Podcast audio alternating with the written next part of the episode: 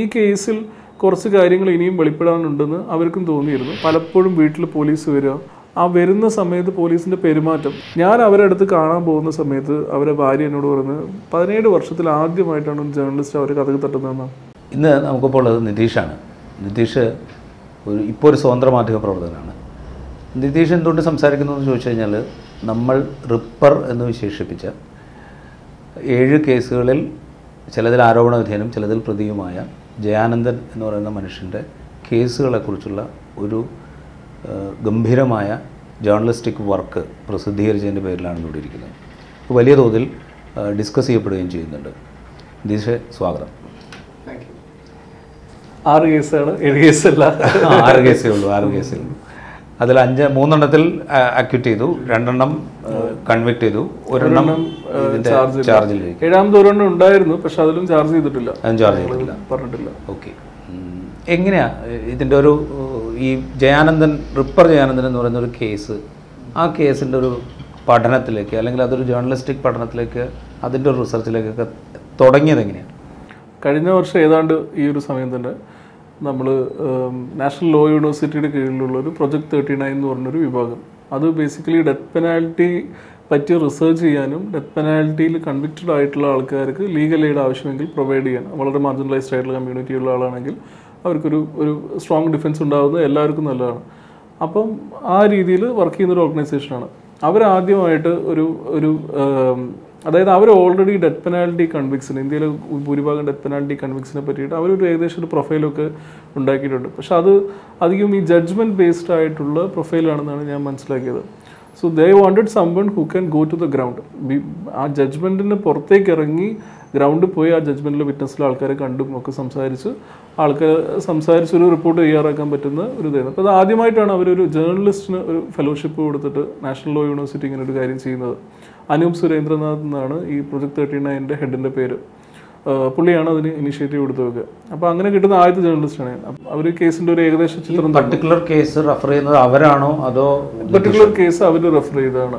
എന്റെ താല്പര്യമുള്ളൊരു മേഖല എന്ന് പറയുന്നത് ലോങ് ഫോം ജേർണലിസമാണ് ലോങ് ഫോം ജേർണലിസവും സിനിമയും സാഹിത്യമൊക്കെയാണ് അപ്പോൾ അതിൽ ഇതെനിക്ക് ഇൻട്രസ്റ്റിംഗ് ആയിട്ട് തോന്നി. കാരണം എനിക്ക് serial killers crime true crime അങ്ങനത്തെ കാണുമ്പോൾ നമ്മളെല്ലാവർക്കും താല്പര്യമുള്ള ഒരു മേഖലയാണ്.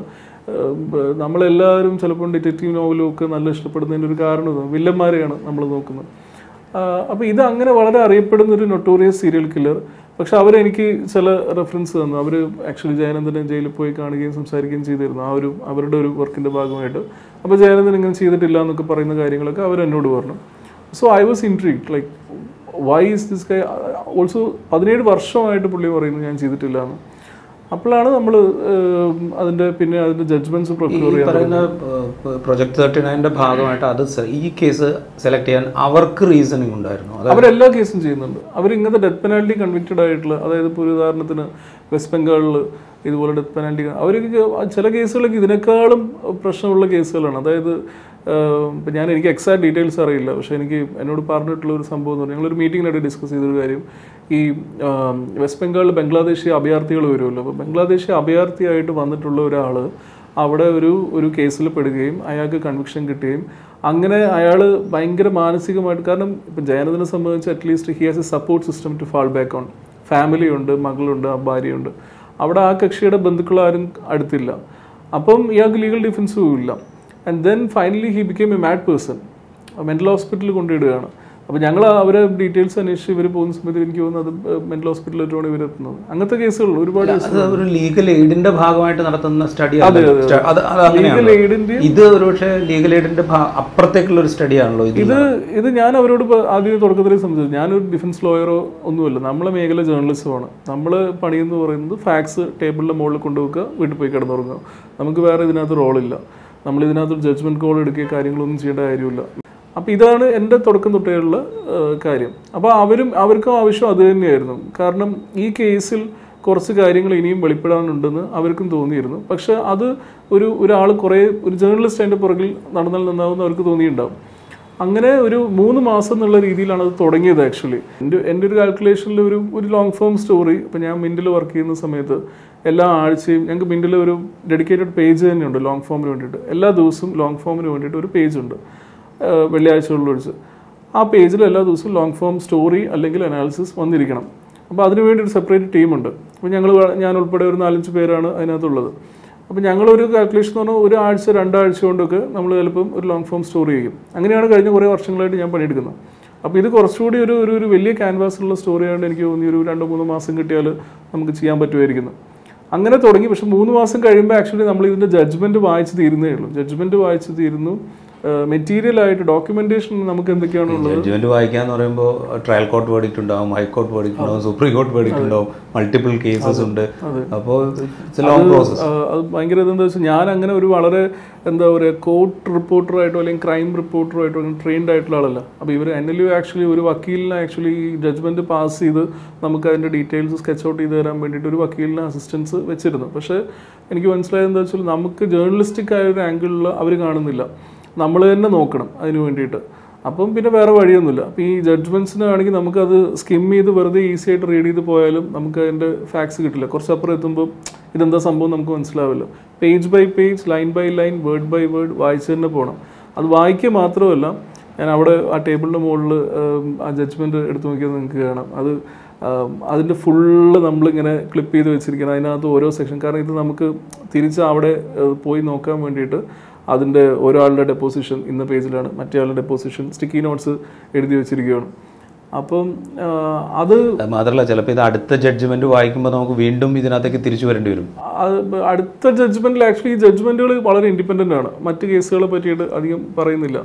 പക്ഷെ ഒരു ജഡ്ജ്മെന്റിൽ തന്നെ ഞാൻ പറഞ്ഞത് ഇപ്പോൾ ഒരു ട്രയൽ കോർട്ടിന്റെ ജഡ്ജ്മെന്റ് കഴിഞ്ഞിട്ട് സെയിം കേസിൽ ഹൈക്കോടതി ജഡ്ജ്മെന്റ് വരുമ്പോൾ ചിലപ്പോൾ നമുക്കിത് റെഫർ ബാക്ക് ചെയ്യും. ഹൈക്കോടതി ജഡ്ജ്മെന്റ് ആക്ച്വലി ഇത് അപ്പൻഡ് ചെയ്യും. ട്രയൽ കോർട്ട് ജഡ്ജ്മെന്റ് അപ്പൻഡ് ചെയ്ത് വെച്ചിട്ടുണ്ട്. അതുകൊണ്ട് ഈസ് ഉണ്ട്. പക്ഷെ പലപ്പോഴും സംഭവിക്കുന്നത് എന്താ വെച്ചാൽ ഈ പത്തഞ്ഞൂറ് പേജ് ഉണ്ട് ഒരു ജഡ്ജ്മെന്റ് എന്ന് പറയുമ്പോൾ അതിന്റെ ഇടയിൽ ഒരു വിറ്റ്നസിന്റെ ഡെപ്പോസിഷൻ ആയിരിക്കും നമുക്ക് ചിലപ്പോൾ എഴുതുന്ന സമയത്തോ അല്ലെങ്കിൽ നമ്മൾ ആലോചിക്കുന്ന സമയത്തോ ഒരു ക്ലൂ തോന്നുന്നത്. അപ്പോൾ പിന്നെ അതിലേക്ക് നമുക്ക് തിരിച്ചു പോകണമെങ്കിൽ ഈ പേജുകൾ മുഴുവൻ വായിക്കണം. അപ്പോൾ നമ്മൾ സ്റ്റിക്കി നോട്ട്സ് എഴുതി വെക്കും. എന്നിട്ട് അതിന്റെ മുകളിൽ എഴുതി വെക്കും. ഇന്നയാളുടെ ഡെപ്പോസിഷൻ പക്ഷേ ഇത് മാത്രമായിട്ട് നമുക്ക് ടൈം സ്പെൻഡ് ചെയ്യാൻ പറ്റില്ല. അപ്പോൾ അത് നിൽക്കില്ല നമ്മൾ പുത്തൻവേലിക്കര ഫോക്കസ് ചെയ്യാമെന്ന് ആദ്യമേ തീരുമാനിച്ചു. കാരണം പുത്തൻവേലിക്കര ദേവകി മർഡർ കേസിലാണ് ഇയാളുടെ ഒരു ഫുൾ ഒരു സുപ്രീം കോടതി വരെ പോയി ഇദ്ദേഹം കൺവിക്റ്റ് ആണെന്ന് പറയുന്നത്. ബാക്കി കേസുകളിലൊക്കെ അഞ്ച് കേസുള്ളതിൽ മൂന്ന് കേസിൽ അക്യൂറ്റലായി ഒരു കേസിൽ ട്രയൽ കോടതിയാണ് അപ്പീൽ ചെയ്യാൻ ഇനിയും അവസരമുണ്ട്. ആറാമത്തെ കേസാണ് ഇത് ഫുൾ ലെവൽ ഓഫ് കൺവിക്ഷൻ അപ്പം നമ്മൾ വിചാരിച്ചു ഇത് കാര്യമായിട്ട് പഠിക്കാം. ബാക്കിയുള്ളത് നമ്മൾ പഠിക്കും. പക്ഷെ ജനറൽ ആയിട്ട് നമ്മൾ ഇൻഡെപ്ത് പോകുന്നില്ല. ഇത്രയും ഡെപ്തിലേക്ക് പോകണ്ട. നിർത്തി പോകുന്നില്ല. അതിന്റെ വിറ്റ്നസ്സിനെ കാണാനോ മറ്റു കാര്യങ്ങളോ ജഡ്ജ്മെന്റ് ബേസ്ഡ് ആയിട്ടുള്ള റിപ്പോർട്ടിംഗ് ആണ് അവിടെ. ഇത് നമ്മൾ ഗ്രൗണ്ടിൽ റിപ്പോർട്ട് ചെയ്യാമെന്ന് വിചാരിച്ചു. അങ്ങനെയാണ് ഇത് തുടങ്ങുന്നത്. പക്ഷേ അപ്പോഴത്തേക്ക് മൂന്ന് മാസമൊക്കെ കഴിഞ്ഞ് കുറച്ചുകൂടി മുന്നോട്ട് പോയി. അപ്പോൾ ഞാൻ ഒരു റൗണ്ട് ഇവരെ ഫാമിലി ഇന്റർവ്യൂ ചെയ്തു. അപ്പോൾ ഫാമിലി ഫാമിലിയുടെ കഥ പറഞ്ഞു. ജയനതിന് ജയിലിൽ പോയി നമ്മൾ കണ്ടു. ജയിലിൽ നമ്മൾ മറ്റേ എന്താ പറയുക സിറ്റ് ഡൗണിന് വേണ്ടിയിട്ടൊക്കെ ആഗ്രഹിച്ചിരുന്നെങ്കിലും നടന്നില്ല. അപ്പോൾ പിന്നെ നമ്മൾ ഈ വിസിറ്റേഴ്സ് ഗാലറി പോയിട്ട് കാണാനേ പറ്റുള്ളൂ വിസിറ്റേഴ്സ് ഗാലറി പോയി കാണുന്നത് ആൾക്കാർ വിചാരിക്കും ചിലപ്പോൾ ഈസിയാണെന്ന് കാരണം എനിക്ക് ഈ ജയിലിലെ സിറ്റുവേഷൻ അത്ര പരിചയമില്ല. ഫസ്റ്റ് ടൈം പോയപ്പോഴാണ് ഞാനും മനസ്സിലാക്കുന്നത്. നമ്മൾ ജയിലിൽ എങ്ങനെയാണെന്ന് വെച്ചിട്ടുണ്ടെങ്കിൽ ഒരു ഫിക്സഡ് ടൈം എല്ലാ ദിവസവും അവർ രണ്ട് ഉച്ചയ്ക്ക് ഒരു മണി മുതൽ ആർക്ക് വേണമെങ്കിലും വന്ന് കാണാം. നമ്മൾ ഒരു നോട്ട് എഴുതി കൊടുത്തിട്ട് കാണാം. പക്ഷെ നമ്മൾ ചെല്ലുന്ന സമയത്ത് ഒരുപാട് ആൾക്കാർ ഇതേപോലെ കാണാൻ വന്നിട്ടുണ്ടാവും. അപ്പോൾ ഒരു അപ്പോൾ അവിടെ ഹൈ സെക്യൂരിറ്റി പ്രിസണിലാണ് ഇങ്ങനെയുള്ളത്. ഹൈ സെക്യൂരിറ്റി പ്രിസണിന്റെ ഇപ്പുറത്ത് അതിന്റെ ഒരു ജനവാതിലിന്റെ പുറത്ത് അവരൊരു ഷെഡ് അടിച്ച് കെട്ടിയിട്ടുണ്ട്. എന്നിട്ട് ഇവിടെ നമ്മൾ വെയിറ്റ് ചെയ്ത് നിൽക്കണം. അവരകത്ത് പോയിട്ട് പ്രിസണറെ കൊണ്ടുവന്ന് ഈ ഹൈ സെക്യൂരിറ്റി പ്രിസിഡന്റ് ആ ഒരു റൂമിന്റെ ഒരു ജനലിന്റെ അവിടെ ഈ പ്രിസണറെ കൊണ്ടുവരും. നമ്മൾ ഈ ഷെഡിന്റെ അകത്ത് പോയിക്കണം. ഷെഡിനും ഈ ഇതും തമ്മിലൊരു ബാരിക്കേഡ് ഉണ്ട്. എന്നിട്ട് അപ്പം ഞാൻ പലപ്പോഴും പോകുന്ന സമയത്ത് അവിടെ വേറെ ആൾക്കാർ ഇതുപോലെ കാണാൻ വന്നിട്ടുണ്ടാവും. അപ്പോൾ ചിലതൊക്കെ പിള്ളേരായിരിക്കും. പിള്ളേർ വന്ന് ഭയങ്കര എടാ എന്താണ് അങ്ങനെ ഇങ്ങനെ എന്നൊക്കെ പറഞ്ഞിട്ട് ഭയങ്കര സൗണ്ട് ഉണ്ടാക്കും അതിന്റെ ഇടയിൽ വേണം ഇങ്ങേരാണെങ്കിൽ വളരെ മെല്ലെയാണ് സംസാരിക്കുന്നത്.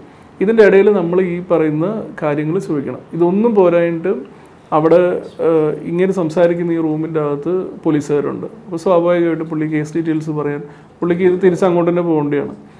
പിന്നെ ഇതെല്ലാം പുറമെ ഈ ഷെഡ് എന്ന് പറയുന്ന ഒരു തകര ഷെഡ് പോലത്തെ ഒരു സാധനമാണ്. അതിനകത്തൊരു ഫാനും കൊണ്ടുവച്ചിട്ടുണ്ട്. ഇത് ടകട കട ഒരു ഭയങ്കര സൗണ്ട് ഉണ്ടാകും ഇതിനിടയിൽ നിന്നിട്ട് വേണം നമ്മൾ ചെയ്യുന്നത്. അപ്പോൾ ഒരു പ്രാവശ്യം പോകുമ്പോൾ നമുക്ക് പെട്ടെന്നൊന്നും കിട്ടത്തില്ല. അപ്പോൾ നമ്മൾ രണ്ട് മൂന്ന് പ്രാവശ്യം പോയി അങ്ങനെ ഇന്റർവ്യൂ എടുത്തതാണ് പുള്ളി പുള്ളിക്ക് പറയാവുന്ന കാര്യങ്ങൾ ജയിലിൽ നിന്ന് പറഞ്ഞു. പിന്നെ പുള്ളി പുള്ളി മകളോട് കുറേ കാര്യങ്ങൾ പറഞ്ഞിട്ടുണ്ടായിരുന്നു പലപ്പോഴായിട്ട്. ആ കാര്യങ്ങൾ മകൾ പറഞ്ഞു. പക്ഷേ ഞാൻ കഴിഞ്ഞ ദിവസം അത് ഫേസ്ബുക്കിൽ എഴുതി. അതായത് ഇവരൊക്കെ പറയുന്നത് വെച്ചിട്ട് ഒരു വില്ലേജ് മുഴുവൻ ഇയാളെ അകത്താക്കാൻ വേണ്ടി കളവ് പറഞ്ഞ പോലെയാണ്. കോടതിയിൽ പോയി കളവ് പറഞ്ഞ പോലെയാണ്. അപ്പോൾ അനൂപ് എന്നോട് ചോദിച്ചു നമ്മൾ എന്താണ് നമ്മൾ സ്ട്രാറ്റജി എന്താണെന്ന് ചോദിച്ചപ്പോൾ ഞാൻ പറഞ്ഞു വി ലാസ്റ്റ് പൊളൈറ്റ്ലി അല്ല അപ്പം നമുക്ക് വേറെ ഒന്നും ചെയ്യാനില്ലല്ലോ. അങ്ങനെ നമ്മൾ പുത്തമ്പേലിക്കര പോയി പുത്തമ്പേലിക്കര പോയി അവിടുത്തെ ആൾക്കാരെ കാണാൻ തുടങ്ങി. അപ്പോഴത്തേക്ക് ഒരു നാലഞ്ച് മാസമൊക്കെ കഴിഞ്ഞു.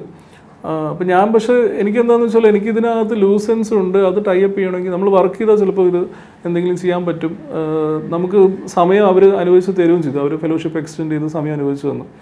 അപ്പം അങ്ങനെ നമ്മൾ പുത്തമ്പേലിക്കര പോയി ആൾക്കാരെ കണ്ടു സംസാരിക്കാൻ തുടങ്ങി. ഇതൊരു വലിയ ടാസ്ക്കാണ് കാരണം വെച്ച് കഴിഞ്ഞാൽ ഇപ്പോൾ ഒരു കേസിന്റെ ഈ സാക്ഷി പട്ടികയിലുള്ള ആളുകൾ അതിന്റെ റിലേറ്റഡ് ആയിട്ടുള്ള മറ്റാളുകൾ പോലീസ് ഉദ്യോഗസ്ഥർ അവർ പലരും ചില ഇതിന് തന്നെ പലരും റിട്ടയർ ചെയ്ത് കഴിഞ്ഞ ആളുകൾ മരിച്ചു പോയിട്ടുണ്ട് കുറേ കുറച്ച് ആളുകൾ മരിച്ചു പോയിട്ടുണ്ട്. ഇപ്പോൾ ആഭരണക്കടയുടെ ഓണർക്ക് മരിച്ചു പോയതാണ്. അല്ല പ്രധാന അങ്ങനെ കുറേ ആളുകളുണ്ട്. അപ്പോൾ ഇവരെ മാർക്ക് ചെയ്യുക ഇവരെ ലൊക്കേറ്റ് ചെയ്യുക ഇതൊക്കെ ഈ ടാസ്ക് ഭയങ്കര ടാസ്ക്കാണ് അത് അതായത് ഒരു ഒരു പത്തറുപത് ആൾക്കാരെങ്കിലും വിറ്റ്നസ് ലിസ്റ്റിലുണ്ട്. അതിനകത്ത് കുറേ ആൾക്കാർ മരിച്ചു പോയിട്ടുണ്ട്. അപ്പോൾ നമ്മൾ ആ വില്ലേജിൽ നമ്മൾ കോൺടാക്ട്സ് ഒക്കെ വെച്ച് അന്വേഷിക്കുമ്പോൾ തന്നെ നമുക്ക് മനസ്സിലാവും അവർ മരിച്ചു പോയി എന്നുള്ളത്. അപ്പം അങ്ങനെ ഈ ഈ ഈ വീട്ടിലേക്ക് ആദ്യം എത്തുന്ന കുറേ ആൾക്കാർ പ്രായമുള്ള ആൾക്കാർ ഒരു ഒരു ഡോക്ടറൊക്കെ ഉണ്ടായിരുന്നു അവരൊക്കെ മരിച്ചുപോയി അപ്പോൾ പിന്നെ ബാക്കിയുള്ളത് എന്താ വെച്ചാൽ നമ്മൾ മാർക്ക് ചെയ്യുന്നുണ്ട്. ഇതിനായിട്ട് ഒന്നെങ്കിൽ നമുക്ക് അതിന്റെ അവിടുത്തെ അന്നത്തെ കാര്യങ്ങൾ മനസ്സിലാക്കി തരാൻ പറ്റുന്ന ആൾക്കാർ അല്ലെങ്കിൽ ഈ കേസുമായിട്ട് ജയാനന്ദനെ ഡയറക്റ്റ്ലി ലിങ്ക് ചെയ്യുന്ന വിറ്റ്നസ് എന്നിട്ട് നമ്മൾ ആ ഒരു ഒരു ലിസ്റ്റ് വെച്ചിട്ടാണ് നമ്മൾ പിന്നെ പോകുന്നത്. അപ്പം അങ്ങനെ കുറച്ചൊരു ഒരു ടാർഗറ്റഡ് അപ്രോച്ചാണ് അല്ലാതെ നമുക്ക് നടക്കില്ല. എല്ലാവരെയും കാണാൻ നടക്കില്ല. അങ്ങനെ പോയി അപ്പം അതിനൊരു ഉദാഹരണം പറയുകയാണെങ്കിൽ ഇപ്പം ഈ വിറ്റ്നസ് ലിസ്റ്റ് വിറ്റ്ന വിറ്റ്നസിന്റെ ഡെപ്പോസിഷൻ കോർട്ട് ജഡ്ജ്മെന്റിന് കൂടെയുണ്ട്.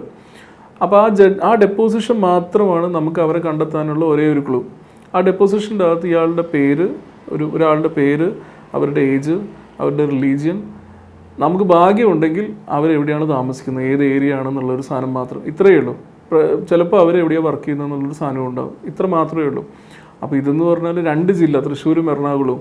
അതിന്റെ അകത്ത് ഈ പേരും ഈ റിലീജിയനും ഈ വയസ്സും ഈ ഇതുള്ള ആൾക്കാരെ കണ്ടെന്ന് പറഞ്ഞാൽ നമ്മൾ മറ്റേ ഇത് വലിയൊരു സെർച്ചാണ് അപ്പം നമ്മളത് നാരോ ഡൗൺ ചെയ്യണം. നാരോ ഡൗൺ ചെയ്യാൻ വേണ്ടിയിട്ട് ചിലപ്പോൾ നമുക്ക് പറ്റത്തില്ല. അപ്പം ഫോർ എക്സാമ്പിൾ തോംസൺ എന്ന് പറയുന്ന ആ കട ഞങ്ങൾ പോയി നോക്കുന്ന സമയത്ത് അവിടെ തോംസൺ ഇല്ല. അപ്പോൾ തോംസൺ ഇല്ല അപ്പോൾ പിന്നെ നമ്മൾ എന്ത് ചെയ്യും? അവിടെ ആ പറയുന്ന അയാളുടെ ഭാഗ അയാളെ അയാൾ നേരിട്ട് പരിചയം ഉണ്ടായിരുന്ന ആരെങ്കിലും ഉണ്ടോ എന്ന് അന്വേഷിക്കും. അയാൾ വീട്ടുകാർക്ക് എന്തെങ്കിലും അറിയുമോ എന്നൊക്കെ നോക്കാൻ വേണ്ടിയിട്ട്. അപ്പോൾ അയാൾ വീട്ടുകാർ സ്ഥലത്തില്ല പിന്നെ ഒരു മകനായിട്ടോ മറ്റുള്ളത് അയാളും സ്ഥലത്തില്ല. പിന്നെ നമ്മൾ അന്വേഷിച്ചപ്പോൾ അയാൾക്കൊരു വക്കീലുണ്ടായിരുന്നു. കാരണം അയാൾ മേലിൽ കുറേ കേസുകളൊക്കെ വന്നു. പിൻകാലത്ത് കുറേ അയാൾ ഒരു ചിട്ടിക്കണ്ടി ചിട്ടിക്കമ്പനി നടത്തുമായിരുന്നു അപ്പോൾ ആ കേസ് അന്വേഷിച്ച വക്കീലിനെ പിടിച്ചു. അയാൾ ആ ടൗണിൽ തന്നെയാണ്. അങ്ങനെ ആ വക്കീലിനെ പിടിച്ചപ്പോൾ ആ വക്കീൽ ഈ പറയുന്ന കാര്യങ്ങളൊന്നും വക്കീലിന് അറിയില്ല. അപ്പോൾ വക്കീലിനെ കൊണ്ട് പിന്നെ നമ്മൾ ഈ സ്റ്റാഫിനെ അന്വേഷിക്കാൻ തുടങ്ങി. അപ്പോൾ സ്റ്റാഫും ഈ പറഞ്ഞ പോലെ ഡെപ്പോസിഷൻ സ്റ്റേറ്റ്മെന്റിൽ സ്റ്റാഫിന്റെ പേര് ഏജ് റിലീജിയൻ അവർ ഏത് ഭാഗത്താണ് താമസിക്കുന്നത്. ചിലരൊക്കെ അവരുടെ ഒറിജിനൽ അഡ്രസ്സ് ഒക്കെ ആയിരിക്കും കൊടുത്തിട്ടുണ്ടാവുക. ഇപ്പം ഞാൻ ആക്ച്വലി കോഴിക്കോട്ടുകാരനാണ്. എന്റെ പെർമനന്റ് അഡ്രസ്സ് എന്ന് പറയുന്നത് കോഴിക്കോടാണ്. അപ്പം ഞാൻ കോടതി ഞാൻ ജീവിക്കുന്നത് ഇപ്പോൾ തൃശ്ശൂരാണ്.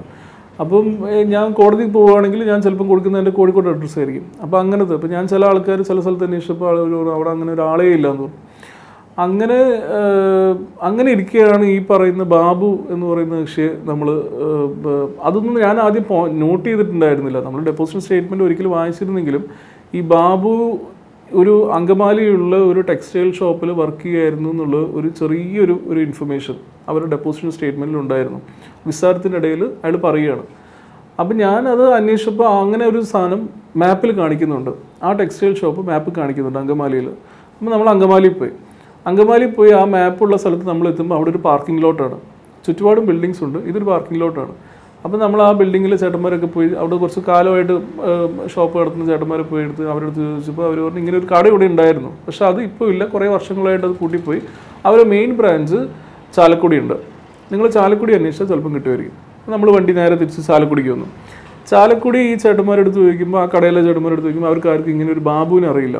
അപ്പോൾ അവിടെ പഴയ ഓൾഡ് സ്റ്റാഫുണ്ട് കുറച്ച് പ്രായമുള്ള ആൾക്കാർ അവർ ആദ്യമൊന്നും നമ്മളെടുത്ത് സംസാരിച്ചിരുന്നു. അപ്പോൾ നമ്മൾ സംസാ അവരെടുത്ത് അങ്ങോട്ട് പോയിട്ട് ചോദിച്ച് അവരിങ്ങനെ ഒരു ബാബു ആ ശരിയാണ് അങ്ങനെ ഒരു ബാബു ഉണ്ടായിരുന്നു. അവൻ ഇപ്പോൾ എനിക്ക് തോന്നുന്നു ഇന്ന സ്ഥലത്താണെന്നൊക്കെ പറഞ്ഞിട്ട് അവരൊരു ലൊക്കേഷൻ പറഞ്ഞു തന്നു. ഈ പറയുന്ന അങ്കമാലിയുള്ള ഒരു ഒരു ടെക്സ്റ്റൈൽ ഷോപ്പിൽ വേറൊരു ഷോറൂമിൽ അയാളിപ്പോൾ വർക്ക് ചെയ്യുന്നുണ്ടെന്ന് അപ്പോൾ നമ്മൾ വണ്ടി തിരിഞ്ഞ് തിരിച്ച് ചാലക്കുടിയിൽ നിന്ന് പിന്നെയും അങ്കമാലിക്ക് പോയി. അങ്കമാലി പോയപ്പോൾ അങ്ങനെ ഒരു ടെക്സ്റ്റൈൽ ഷോപ്പിൽ ഒരു ബാബു ഉണ്ട്.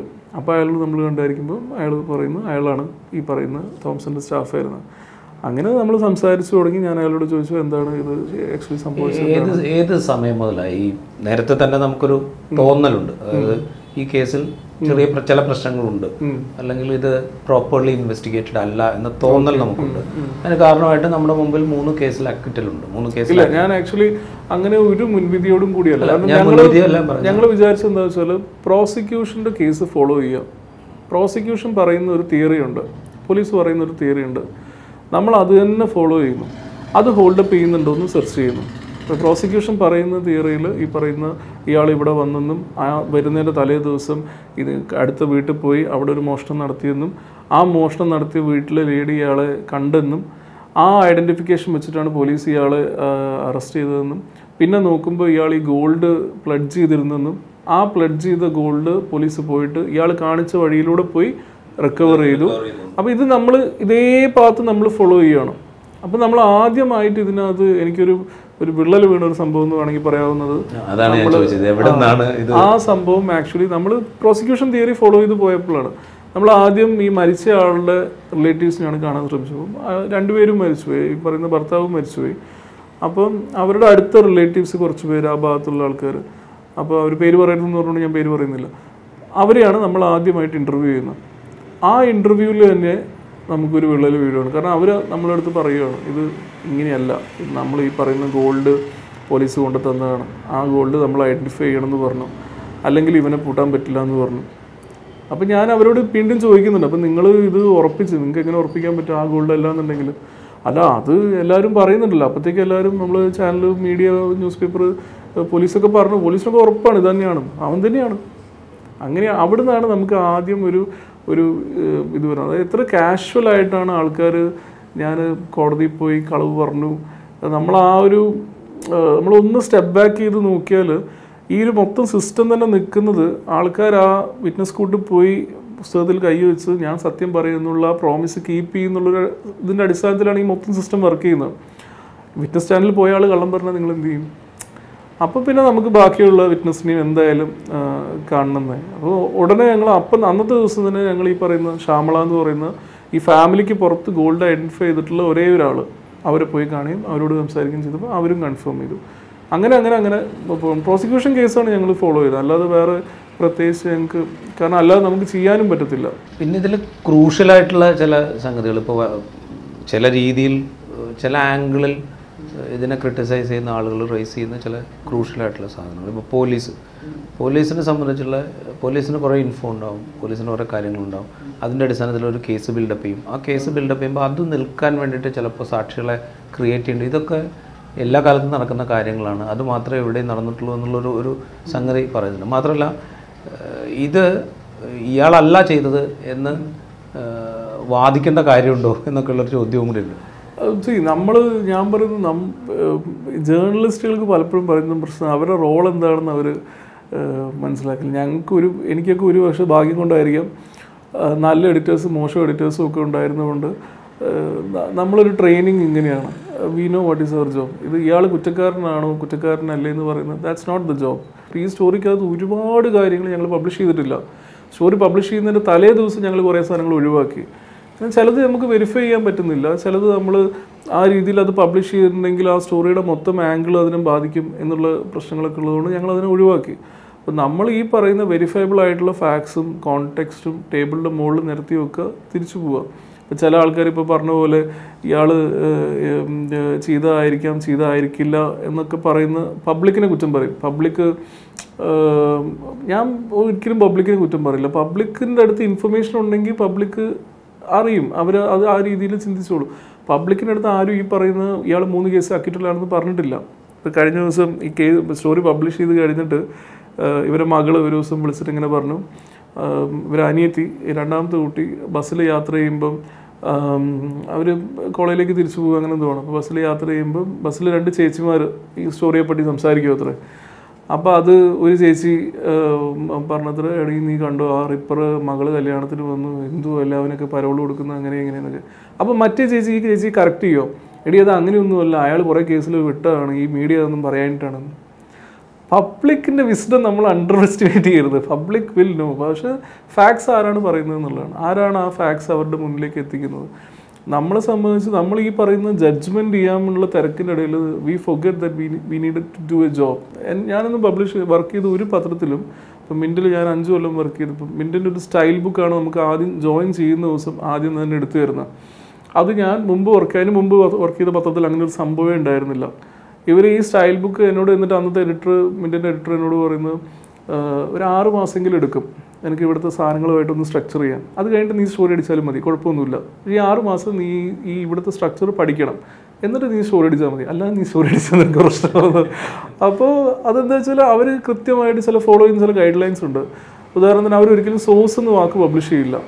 സോസ് എന്ന് വാക്ക് അവിടെ ബാൻഡാണ് അതിന് പകരം നമ്മൾ കഴിയുന്നത്ര അയാൾ ഐഡന്റിഫൈ ചെയ്യാൻ ശ്രമിക്കണം. അപ്പോൾ അയാളെ പേര് വെളിപ്പെടുത്തരുതെന്ന് പറഞ്ഞിട്ടുണ്ട്. ഒരു കമ്പനിയുടെ സിഇഒ ആണെങ്കിൽ a person a top executive at the company source എന്ന് പറയുന്നത് വളരെ വേഗമായിട്ടുള്ള സാധനമാണ്. നമ്മൾ ഈ പറയുന്ന കമ്പനിയുടെ ഒരു ടോപ്പ് എക്സിക്യൂട്ടീവ് എന്ന് പറഞ്ഞാൽ we are making it kind of sound like this is the person വായിക്കുന്ന ഒരാൾക്ക് ഇത് ഇത് ഇവർ കോട്ട് ചെയ്യുന്നുണ്ട്. കോട്ട് ചെയ്യുന്നത് എന്താ പറയാ അതിന് കോട്ട് ചെയ്യാൻ പാകത്തിലുള്ള ഒരാളെയാണ് അല്ലാതെ വെറുതെ ഇങ്ങനെ വേഗമായിട്ടുള്ള ഒരു സോഴ്സ് സ്റ്റോറിക്ക് ഉള്ള ജസ്റ്റിസ് ആണ് നമ്മൾ നോക്കുന്നത്. We are always looking at doing justice to story നമ്മൾ എഴുതുന്ന സ്റ്റോറി സോഴ്സിന് വേണ്ടിയിട്ടല്ല. നമ്മൾ എഴുതുന്ന സ്റ്റോറി ജനത്തിന് വേണ്ടിയിട്ടാണ്. നമ്മൾ ആ ഒരു ജനത്തിനെ കൺവിൻസ് ചെയ്യാനും സ്റ്റോറിക്കിനോട് ജസ്റ്റിസ് ചെയ്യാനുമാണ് നോക്കേണ്ടത്. സോഴ്സിന് വേണ്ടി റൈറ്റ് ചെയ്യാനാണെങ്കിൽ നിങ്ങൾ പി ആർ ചെയ്താൽ മതി. നിങ്ങൾ എന്തിനാണ് ജേർണലിസം ചെയ്യുന്നത്? ഈ സ്റ്റോറി നമ്മൾ വായിക്കുമ്പോൾ ഒരു നോർമൽ ഹ്യൂമൻ ബീങ് ആണെങ്കിലും ഒരു ജേർണലിസ്റ്റ് ആണെങ്കിലും സാധാരണ നിലയ്ക്ക് നമുക്ക് ഒരുപാട് അടുത്ത ആളുകളെ കുറ്റം പറയാം. അതായത് ഇപ്പോൾ വി ക്യാൻ പോലീസിനെ നിശ്ചിതമായിട്ട് വിമർശിക്കാം കുറ്റം പറയാം എന്തും പറയാം. അതുപോലെ ജുഡീഷ്യറി ജുഡീഷ്യറിയിൽ തന്നെ ഈ കേസിൽ നേരത്തെ ജഡ്ജ് ചെയ്ത ആളുകൾ അയാളുടെ ഇന്റഗ്രിറ്റിയെ ക്വസ്റ്റ്യൻ അങ്ങനെ ഇന്റഗ്രിറ്റിയെ ക്വസ്റ്റ്യൻ ചെയ്യാം. അതുപോലെ അങ്ങനെ മാധ്യമങ്ങൾ. ഇവരൊക്കെ നമുക്ക് രൂക്ഷമായിട്ട് വിമർശിക്കാൻ പാകത്തിലുള്ള സകല വിഭവങ്ങളും ഇതിനകത്തുണ്ട്. പക്ഷേ ഒരു തരത്തിലും അത്തരം ഒരു എഡിറ്റോറിയലൈസിംഗിലേക്ക് പോകുന്നേയില്ല ആ സ്റ്റോറി ഫാക്ട്സ് ആൻഡ് ഫിഗേഴ്സ് പറയുന്നു. ഇങ്ങനെ ഇങ്ങനെയൊക്കെയാണ് സംഭവിച്ചത്. ഇതാണ് ഇതിന്റെ ഇങ്ങനെയാണ് ഇവിടുന്ന് ഉള്ള റിപ്പോർട്ട് അവരിങ്ങനെയാണ് പറയുന്നത്. ഇതാണ് ഇതിന്റെ ഇങ്ങനെയാണ് നോട്ടീസ് ചെയ്തതിൽ വളരെ സന്തോഷമുണ്ട്. പക്ഷേ അതിന്റെ സത്യാവസ്ഥ ഞാൻ പറയാം. ഇത് ഏതാണ്ട് ഒരു ആറോ ഏഴോ ഡ്രാഫ്റ്റ് ഉണ്ടായിരുന്നു. പുറമേ വേറെയും കുറേ ഡ്രാഫ്റ്റ് ഉണ്ടായിരുന്നു. പക്ഷേ മേജർ ഡ്രാഫ്റ്റുകൾ ഏതാണ്ട് ആറോ ഏഴോ ഉണ്ടായിരുന്നു ഇതൊക്കെ സ്റ്റോറിയിൽ ഉണ്ടായിരുന്നു. സ- ഇന്ന- ന്യായാധിപന്റെ ഇന്റഗ്രിറ്റിയെ ക്വസ്റ്റ്യൻ ചെയ്യുന്നു പോലീസുകാരന്റെ ഇന്റഗ്രിറ്റിയെ ക്വസ്റ്റ്യൻ ചെയ്യുന്നു. അതെല്ലാം സ്റ്റോറിയിൽ ഉണ്ടായിരുന്നു. പബ്ലിഷ് ചെയ്തില്ല എന്നേ ഉള്ളൂ. കാരണം ആ പ്രോസസ്സ് അവിടെ ഉള്ളതുകൊണ്ടാണ് അതിന്റെ ആ എഡിറ്റിംഗ് പ്രോസസ്സിലൂടെ അത് കടന്നു പോകുമ്പം ഈ പറയുന്ന റിപ്പോർട്ടറിന്റെ ബയാസസും റിപ്പോർട്ടറിന്റെതായ അനാവശ്യമായിട്ടുള്ള എഡിറ്റോറിയലൈസിങ്ങും ഇനി പബ്ലിക്കേഷന്റെ ആണെങ്കിലും മറ്റെന്തെങ്കിലും ആണെങ്കിലും അല്ലെങ്കിൽ ഈവൺ അതിനകത്ത് സംസാരിക്കുന്ന ആൾക്കാരുടെ എഡിറ്റോറിയലൈസിങ് ഇതൊക്കെ കില്ല് ചെയ്യാനുള്ള കഴിവുള്ള ഒരു ഒരു ക്രാഫ്റ്റ് അവിടെയുണ്ട്. ആ ക്രാഫ്റ്റ് മാത്രമാണ് നമ്മുടെ ശക്തി. അപ്പോൾ ഈ സ്റ്റോറി ആദ്യം ഞാനത് ധന്യയുടെ അടുത്ത് കൊണ്ടു കൊടുക്കുന്ന സമയത്ത് ധന്യ അതിനകത്ത് കുറേ സെക്ഷൻസ് മാർക്ക് ചെയ്തു. എന്നിട്ട് പറഞ്ഞു ഇതിനകത്തൊക്കെ അഡീഷണൽ ഇൻഫർമേഷൻ വേണം. ഇപ്പം ഞാൻ അതിന് ഉദാഹരണം പറയുകയാണെങ്കിൽ ഇപ്പോൾ ഡെപ്പോസിഷൻ സ്റ്റേറ്റ്മെന്റ് നമ്മളിപ്പോൾ ഒരാൾ നമ്മളടുത്ത് പറയുകയാണെങ്കിൽ ഞാൻ കോടതി പറഞ്ഞ കളവാണെന്ന്. അയ്യായിരം വാക്കിന്റെ സ്റ്റോറിക്കകത്ത് അയാൾ പറഞ്ഞ ആ സാധനം മാത്രമേ ഉണ്ടായിരുന്നുള്ളൂ. ഇപ്പോൾ Dhanya Rajendran News Minute editor എന്നോട് പറഞ്ഞു അത് പോരാ. അവിടെ നിങ്ങൾ അതിന്റെ കൂടെ അയാൾ ഒറിജിനലി കോർട്ടിൽ പറഞ്ഞത് എന്താണോ ആ ഭാഗം അവിടെ കോട്ട് ചെയ്ത് വെക്കണം. എന്നിട്ട് ഇത് തമ്മിലുള്ള കോൺട്രാസ്റ്റ് പ്ലേ അപ്പ് ചെയ്യണം. അപ്പോൾ ഞാൻ പറഞ്ഞത് ധന്യാസ് ഈ ആറേഴ് വിറ്റ്നസ്സസ് അപ്പോൾ അതിന്റെ ഓരോരുത്തർക്കും ഒരു അഞ്ഞൂറ് വാക്ക് വെച്ച് കൊടുത്താൽ തന്നെ വലിയ വേർഡ് കൗണ്ടേ ഇപ്പം തന്നെ അയ്യായിരം ഉണ്ട്. അപ്പോൾ ഇതൊരു ആയിരം രണ്ടായിരം വാക്ക് എക്സ്ട്രാ വരുന്നൊരു പരിയാണ് ഈ പറയുന്ന പരിപാടി. അപ്പോൾ ധന്യയുടെ ഒരു പോളിസി ഇതാണ്. ആയിരം ആണെങ്കിലും ശരി പതിനായിരം ആണെങ്കിലും ശരി അതില്ലാതെ സ്റ്റോറി പബ്ലിഷ് ചെയ്യില്ല. അത് നമ്മൾ മിസ്റ്റേക്കാണ് പറയുന്നതെങ്കിൽ പോലും നമുക്ക് വളരെ സന്തോഷമാണ് അത് കേൾക്കുമ്പോൾ. കാരണം അത് it does more justice to story reporter is inconsequential you are always looking at the story നമ്മൾ ഈ ഇതാണ് നമുക്ക് പലപ്പോഴും എനിക്ക് തോന്നുന്നത് ഇവിടെയൊക്കെ നമുക്കൊരു പ്രശ്നം. നമ്മൾ ഈ ജേർണലിസ്റ്റുകളെയാണ് നമ്മൾ we think there are good journalist and bad journalist there is good journalism and bad journalism bad journalism ഈ ഗുഡ് ജേർണലിസ്റ്റ് എന്ന് പറയുമ്പോഴാണ് ആ പ്രശ്നം വരുന്നത്. ജേർണലിസ്റ്റ് ഷുഡ് ബി ഇൻകോൺസിക്വൻഷ്യൽ ആ സ്റ്റോറിയാണ് നമ്മൾ ഫോക്കസ് ചെയ്യേണ്ടത്. ഇങ്ങനെ ചെയ്യുമ്പോൾ നമ്മൾ ഗ്യാദർ ചെയ്തതിനകത്ത് വളരെ ക്രൂഷ്യലായിട്ടുള്ള ചില ഇൻഫർമേഷനൊക്കെ മിസ് ചെയ്ത് പോകും എന്ന് തോന്നിയില്ല അങ്ങനെ മിസ് ചെയ്ത് എന്തെങ്കിലും ഉണ്ടോ? വളരെ മിസ് ചെയ്ത് പോവില്ല പലതും നമ്മൾ ഒഴിവാക്കിയിട്ടുണ്ട്. ഇപ്പോൾ ഫോർ എക്സാമ്പിൾ ഒരു ആഡ് ചെയ്തിട്ടുമുണ്ട് ഞാൻ പറഞ്ഞു അയ്യായിരം വാക്കിന്റെ ഒരു ഡ്രാഫ്റ്റാണ് ആദ്യം ഞാൻ എഴുതിയെന്ന് പറഞ്ഞാൽ ഒരു ഇരുന്നൂറ് വാക്കിന്റെ ഒരു എലിവേറ്റർ പിച്ചാണ് നമുക്ക് എഡിറ്റേഴ്സിന് പിച്ച് ചെയ്യാൻ വേണ്ടിയിട്ട്. അത് കഴിഞ്ഞ് നമ്മൾ ചെയ്തത് ഒരു അയ്യായിരം വാക്കിന്റെ ഒരു ഫുൾ ലെങ്ത് സ്റ്റോറിയാണ് അത് സത്യം പറഞ്ഞാൽ എനിക്ക് എഴുതാനും കുറച്ച് ബുദ്ധിമുട്ടുണ്ടായിരുന്നു ഞാൻ ഒരു വർഷമായിട്ട് ഇതിങ്ങനെ അതിന്റെ പിന്നാലെ നടക്കുന്നതുകൊണ്ട് നമുക്കത് കുറേ ഡീറ്റെയിൽസ് നമ്മളെ തലയ്ക്കകത്തുണ്ട് കുറേ ഡീറ്റെയിൽസ് അവിടെ ഇവിടെ എഴുതി വെച്ചുകൊണ്ട് ഇതെല്ലാം കൂടി എങ്ങനെ കൺവിൻസിംഗ്ലി ഒരാളെടുത്ത് ഒരുപാട് ക്യാരക്ടേഴ്സ് ഉണ്ട് ഫോളോ ചെയ്യണം. അപ്പോൾ ഒരു പരിധി വരെ നമുക്കൊരു ലോങ് ഫോം എഴുതി ട്രെയിനിങ് ഉള്ളത് കൊണ്ട് നമുക്കറിയാം. It should have a narrative it should have this thing പക്ഷേ ഇതിൽ അതിന് അതൊരു ഡബിൾ വർക്കാണ് കാരണം ഏഴെട്ട് ക്യാരക്ടേഴ്സിനെ ഫോളോ ചെയ്യണം. അപ്പോൾ അത് ഓഡിയൻസിൽ നമ്മൾ എങ്ങനെ കൺവിൻസിങ് ആയിട്ട് പറഞ്ഞു കൊടുക്കും. ഏതൊക്കെ സെക്ഷൻ എവിടെയൊക്കെ വരണം? തുടക്കത്തിൽ നമ്മൾ ഈ പറയുന്ന ഇൻവെസ്റ്റിഗേഷന്റെ ഡീറ്റെയിൽസ് റിവീൽ ചെയ്യണം. അത് താഴെ റിവീൽ ചെയ്താൽ മതിയോ? ഇതൊക്കെ വലിയ ബുദ്ധിമുട്ടായിരുന്നു. അങ്ങനെ ഒരു മൂന്നാഴ്ചയ്ക്ക് എടുത്തിട്ടാണ് അയ്യായിരം പക്കിന്റെ സ്റ്റോറി ഇടുന്നത്. അത് കാരണം നമുക്കത് എന്താണ് പറയേണ്ടതെന്നുള്ളതിനെ പറ്റി ക്ലാരിറ്റി ഇല്ല. ധന്യയുടെ അടുത്ത് എത്തിയപ്പോൾ ധന്യ ഇത് ആദ്യം ഈ പറഞ്ഞ പോലെ കുറേ എഡിഷൻസ് പറഞ്ഞു. അതായത് ഇന്ന ഇൻഫർമേഷൻ ഇവിടെ അതിന് ബാക്കപ്പ് ചെയ്യാൻ വേണ്ടി ഇന്ന സാധനം ഇന്ന സാധനം നിനക്ക് പറയണമെങ്കിൽ അതിന് ബാക്കപ്പ് ചെയ്യാൻ ഇന്നതും കൂടി വേണം. അല്ലെങ്കിൽ സ്റ്റോറി പബ്ലിഷ് ചെയ്യില്ല അത്രയേ ഉള്ളൂ. അപ്പോൾ ഇത് നമ്മൾ വീണ്ടും വർക്ക് ചെയ്ത് അങ്ങനെ ഞാൻ രണ്ടാമതും തിരിച്ചു പോയി ഫയൽ പഠിച്ച് അത് ഈവൻ മൈന്യൂട്ട് സാധനമായിരിക്കാം. ഇപ്പോൾ ഫോർ എക്സാമ്പിൾ ഒരാളുടെ പേരിന്റെ ഇനീഷ്യലായിരിക്കാം ഉദാഹരണത്തിന് ഇവിടെ ഇതിനകത്ത് കുറേ ബാബു ഉണ്ട്. അപ്പോൾ ആ ഈ ബാബുവിനെയൊക്കെ നമുക്ക് ഐഡന്റിഫൈ ആണ് ബാബുവിന് ഇനീഷ്യൽ പിന്നെ അത് അതൊരു ഒരു കോമൺ കേട്ടസിയാണ് ഒരാൾ നമ്മൾ കോട്ട് ചെയ്യുന്ന സമയത്ത് അയാൾ ഫുൾ നെയിം അയാൾ ഐഡന്റിഫൈ ചെയ്യാനുള്ളൊരു സാധനം ആ നെയിമാണ് ഐഡന്റിഫൈ ഐഡന്റിറ്റിയാണത് അപ്പോൾ ഫുൾ നെയിം കൂട്ടി. അപ്പോൾ ഞാനിത് എഴുതുന്നതിന്റെ ഒരിക്കൽ ഫുൾ നെയിം ഒന്നും ചില സ്ഥലത്ത് കൂട്ടി ചെയ്തിട്ടില്ല. തിരിച്ച് നമ്മൾ വിറ്റ്നസ് സ്റ്റേറ്റ്മെന്റിൽ പോയി അവിടെ ഡെപ്പോസിഷന്റെ അവസാനം അയാളെ സിഗ്നേച്ചറിൽ അയാളെ പേരും ഇനീഷ്യലും ഉണ്ടാവും. തിരിച്ചു ഇവിടെ വന്ന് ഇനീഷ്യൽ വീണ്ടും ആഡ് ചെയ്ത്. ഇത് വർക്കാണ് സത്യം പറഞ്ഞാൽ ഭയങ്കര വർക്കാണ് അത് ഭയങ്കര മൊണോട്ടോണസ് ആയിട്ടുള്ള വർക്കുമാണ് പിന്നെ നമ്മൾ ഇതിനകത്ത് കുറേ സാധനങ്ങൾ അങ്ങനെ ആഡ് ചെയ്തെല്ലാം കഴിഞ്ഞപ്പം ആക്ച്വലി ഞാനും ധന്യനോട് ഞാനും ധന്യയും കൂടി ഇങ്ങനെ സംസാരിച്ചപ്പോൾ ഞാൻ പറഞ്ഞു എനിക്കിത് ആരെങ്കിലും ഒരു നല്ലൊരു റൈറ്റർ എഡിറ്റ് ചെയ്താൽ കൊള്ളാം. അങ്ങനെ രണ്ടുപേരുടെയും മ്യൂച്വൽ ഫ്രണ്ട് ആയിട്ടുള്ള രോഹിണി മോഹൻ എന്ന് പറഞ്ഞിട്ടുള്ളൊരു ജേർണലിസ്റ്റ് ഉണ്ട്. പുള്ളിക്കാരത്തി ഒരു അസാധ്യ റൈറ്ററാണ് അങ്ങനെ ഒരു മൂന്നാൽ ദിവസം കൊണ്ട് രോഹിണി സ്റ്റോറി വായിച്ച് കുറേ കമൻസ് പറഞ്ഞു. അപ്പോൾ സ്റ്റോറിയുടെ അകത്തും കുറേ കമൻസ് പറഞ്ഞു. ഓരോ സെക്ഷൻ ബൈ സെക്ഷനിൽ കുറേ കമൻസ് പറഞ്ഞു. അത് പോരാതെ മൊത്തം സ്റ്റോറിയെ പറ്റി ഒരു ഒന്നര പേജ് ഒരു ഉപന്യാസം എഴുതി മെയിൽ അവൾ പറഞ്ഞു ഇത് this could be a story about this could be an investigative piece this could be uh, a social profile of this guy. This could be an analysis of a death penalty case or a, you know, in general about death penalty cases in India. These three things should be different, you know, it should be written differently. അത് മൂന്നിനും മൂന്ന് തരത്തിലുള്ള writing തന്നെ വേണം അപ്പം so I decided this is a investigation piece and a social profile ഒരു ബ്ലെൻഡാണ് ഇത് രണ്ടിന്റെയും അപ്പം നമ്മൾ അതിനനുസരിച്ച് ആ കാര്യങ്ങൾ ആ ഇൻവെസ്റ്റിഗേഷന്റെ കാര്യങ്ങൾ നമ്മൾ പ്രയോറിറ്റി കൊടുക്കുന്നു സോഷ്യൽ പ്രൊഫൈലിന്റെ കാര്യങ്ങൾ പ്രയോറിറ്റി കൊടുക്കുന്നു. അങ്ങനെ നമ്മളത് എഴുതുന്നു പക്ഷേ എന്നിട്ട് പോലും എനിക്ക് എന്താ പറയുക എനിക്ക് ഈ ആ തുടക്കത്തിൽ കുറച്ച് നമ്മളൊരു സസ്പെൻസ് ഒക്കെ ബിൽഡ് ചെയ്തുള്ളൊരു സാധനം രോഹിണി അതിനെ പറ്റിയിട്ടൊക്കെ പറഞ്ഞു. അതായത് നിന്റെ സ്റ്റോറിയുടെ പ്രശ്നം എന്ന് പറഞ്ഞാൽ ലെങ്ത് ആണ്. ഒരുപാട് ലെങ്ത് ഉള്ള സാധനമാണ്. ഇത്രയും ആൾക്കാർ വായിക്കണമെങ്കിൽ you have to you have to take pauses here and there probably you have to jog peoples memory ആൾക്കാരെ മെമ്മറി നമ്മളിങ്ങനെ റിഫ്രഷ് ചെയ്തുകൊണ്ടിരിക്കണം. അപ്പോൾ ഓരോ സെക്ഷന്റെയും തുടക്കത്തിൽ ചെറിയൊരു സമ്മറൈസും കൊടുക്കാൻ പറഞ്ഞു. ഇപ്പോൾ കൃഷ്ണകുമാർ ഇതിനകത്ത് ഇതിന് ഇതൊരു കേസ് ബേസ്ഡ് ഓൺ ഫാക്ട്സ് ആണ്. ഇമാജിനേഷൻ അല്ല എന്നൊക്കെ പറയുന്നുണ്ടായിരുന്നു. അപ്പോൾ അത് നമ്മൾ കൊടുത്തിട്ട് അതിന്റെ താഴെ hence you know this fake gold hence fake evidence അങ്ങനെ സാധനങ്ങൾ നമ്മൾ ജോഗ് ചെയ്യണം. We have to refresh peoples memory പിന്നെ ആൾക്കാർ വായിക്കണമെങ്കിൽ നമ്മൾ ചെറിയ പൊടിക്കൈകളൊക്കെ ചിലപ്പം ചെയ്യേണ്ടി വരും. ഫോർ എക്സാമ്പിൾ നമ്മൾ ചിലപ്പം ചില സ്ഥലത്തൊക്കെ സസ്പെൻസ് ബിൽഡ് ചെയ്യേണ്ടി വരും. വാട്ട് ഐ ഫൗണ്ട് എന്നൊക്കെ പറഞ്ഞിട്ട് ഒരു സസ്പെൻസ് ബിൽഡ് ചെയ്യുക. അപ്പോൾ ആ സസ്പെൻസിന്റെ റിസൾട്ട് അറിയാൻ വേണ്ടി ആൾക്കാർ ചിലപ്പം താഴോട്ട് വായിക്കും. You will have dedicated readers to read പക്ഷെ അതും ഒരു പെർട്ടിക്കുലർ ലെങ്ത് വരെ ചിലപ്പം വായിക്കേണ്ടാവുള്ളൂ. അത് കഴിഞ്ഞ് you will have to like take a person had another something ഒരു സ്റ്റോറി ഹൂക്ക് എന്ന് നമ്മൾ പറയുന്ന സാധനങ്ങൾ. അപ്പോൾ ഇങ്ങനത്തെ സാധനങ്ങളൊക്കെ രോഹിണി പറഞ്ഞതിന്റെ അടിസ്ഥാനത്തിൽ എനിക്ക് ഭയങ്കര സന്തോഷമായി. ഞാൻ ലാപ്ടോപ്പൊക്കെ അടച്ച് ഞാൻ പോയിട്ട് നെറ്റ്ഫ്ലിക്സിൽ ഒരു ചവർ സീരിയൽ കുറേ നേരം ഇരുന്ന് കണ്ട് അത് തിരിച്ചു വന്ന് കുത്തിയിരുന്ന ഒരു അടുത്ത് പിന്നെ ഒരു അടുത്തൊരു രണ്ട് മൂന്ന് ദിവസം അടുപ്പിച്ച് എഴുതിയതാണ് ഈ കാണുന്ന വേർഷൻ. ഒരു മൂന്ന് ദിവസം കൊണ്ട് രണ്ട് ദിവസം കൊണ്ട് വിട്ട് എഴുതി തീർത്താണ് അത് നമുക്ക് ഒറ്റ ഇരിപ്പിന് തീർക്കാൻ പറ്റും. കാരണം എന്താ വെച്ചാൽ നൗ വി നമുക്ക് ക്ലാരിറ്റി ഉണ്ട്. എന്താണ് സ്റ്റോറി എന്നതിനെ സ്റ്റോറി ഫ്ലോ എന്നുള്ളത് നമ്മൾ എന്താണ് അതിനകത്ത് വരേണ്ടതെന്നുള്ളതിനെ പറ്റിയുള്ള ഇപ്പം പണ്ടേ ഞങ്ങൾ തമാശയ്ക്ക് പറയുന്നത്. അതായത് writing is the most easiest part reporting ആണ് എപ്പോഴും പ്രശ്നം. റിപ്പോർട്ടിംഗ് നമുക്ക് നല്ല ക്ലാരിറ്റി ഉണ്ടെങ്കിൽ അത് റൈറ്റിംഗ് റിഫ്ലക്റ്റ് ചെയ്തോളും. അല്ലാതെ നമ്മൾ പ്രത്യേകിച്ചൊന്നും ചെയ്യേണ്ട കാര്യമൊന്നുമില്ല. നമ്മൾ ഭയങ്കര ഫ്ലവറി ലാംഗ്വേജ് ഈ വിൻഡോന്റെ അകത്തൂടെ ലൈറ്റ് ഇങ്ങനെയായിരുന്നു വന്നതെന്നൊന്നും പറയേണ്ട കാര്യമില്ല. സ്റ്റോറി നമ്മൾ റിപ്പോർട്ടിംഗ് ആവശ്യവും റിപ്പോർട്ടിംഗ് നമുക്ക് ക്ലാരിറ്റി ഉണ്ടെങ്കിൽ അത് ആ റൈറ്റിങ്ങിൽ ഓട്ടോമാറ്റിക് ആയിട്ട് അത് വരും. അങ്ങനെ അത് ആ സ്റ്റോറി പോലും ആ സ്റ്റോറി പോലും ഇന്ന് അതിപ്പം അതിന് ആ വേർഷൻ പബ്ലിഷ് ചെയ്യുമായിരുന്നെങ്കിൽ ആൾക്കാരനെ തല്ലിയനെ. കാരണം അതിനകത്ത് കുറേ എഡിറ്റോറിയലൈസിംഗ് ഉണ്ട്. അപ്പോൾ അത് നമ്മളൊരു സുദീപ് തോ മോണ്ടൽ എന്ന് പറഞ്ഞിട്ട് ന്യൂസ് മിനിറ്റിലെ സ്റ്റാഫാണ് അവിടുത്തെ എക്സിക്യൂട്ടീവ് എഡിറ്ററാണ് പുള്ളി എഡിറ്റ് ചെയ്യാൻ തുടങ്ങി. പുള്ളി എഡിറ്റ് ചെയ്യാൻ തുടങ്ങിയപ്പം പുള്ളി ഓരോ വാക്കിലും പിടിക്കാൻ തുടങ്ങി. അതായത് നമ്മൾ നമുക്കിപ്പോൾ ഓരോ പാരഗ്രാഫ് ഏതാണ്ട് ക്ലീൻ ആയിട്ട് വെച്ചിട്ടുണ്ട്. പക്ഷേ ആ പാരഗ്രാഫിനകത്ത് തന്നെ പുള്ളി പല സാധനങ്ങളും എടുത്ത് മാറ്റി അഡീഷൻ കൊണ്ടുവന്നു റീറൈറ്റ് ചെയ്തു ചില സാധനങ്ങൾ ഇപ്പോൾ ഫോർ എക്സാമ്പിൾ ആ ഡ്രാഫ്റ്റിന്റെ അകത്ത് നമ്മൾ ആദ്യത്തെ തുടക്കത്തിൽ കേസ് ഡീറ്റെയിൽസ് ഒക്കെ പറഞ്ഞു കഴിഞ്ഞിട്ട് ജയനന്ദന്റെ ഫാമിലിയിലേക്ക് പോവുമായിരുന്നു. ഫാമിലി അവരുടെ സിറ്റുവേഷൻ ഇയാളുടെ പുസ്തകം അതിനെപ്പറ്റി കുറേയും കൂടി ഡീറ്റെയിൽഡ് ആയിട്ടൊരു സെക്ഷൻ ഉണ്ടായിരുന്നു.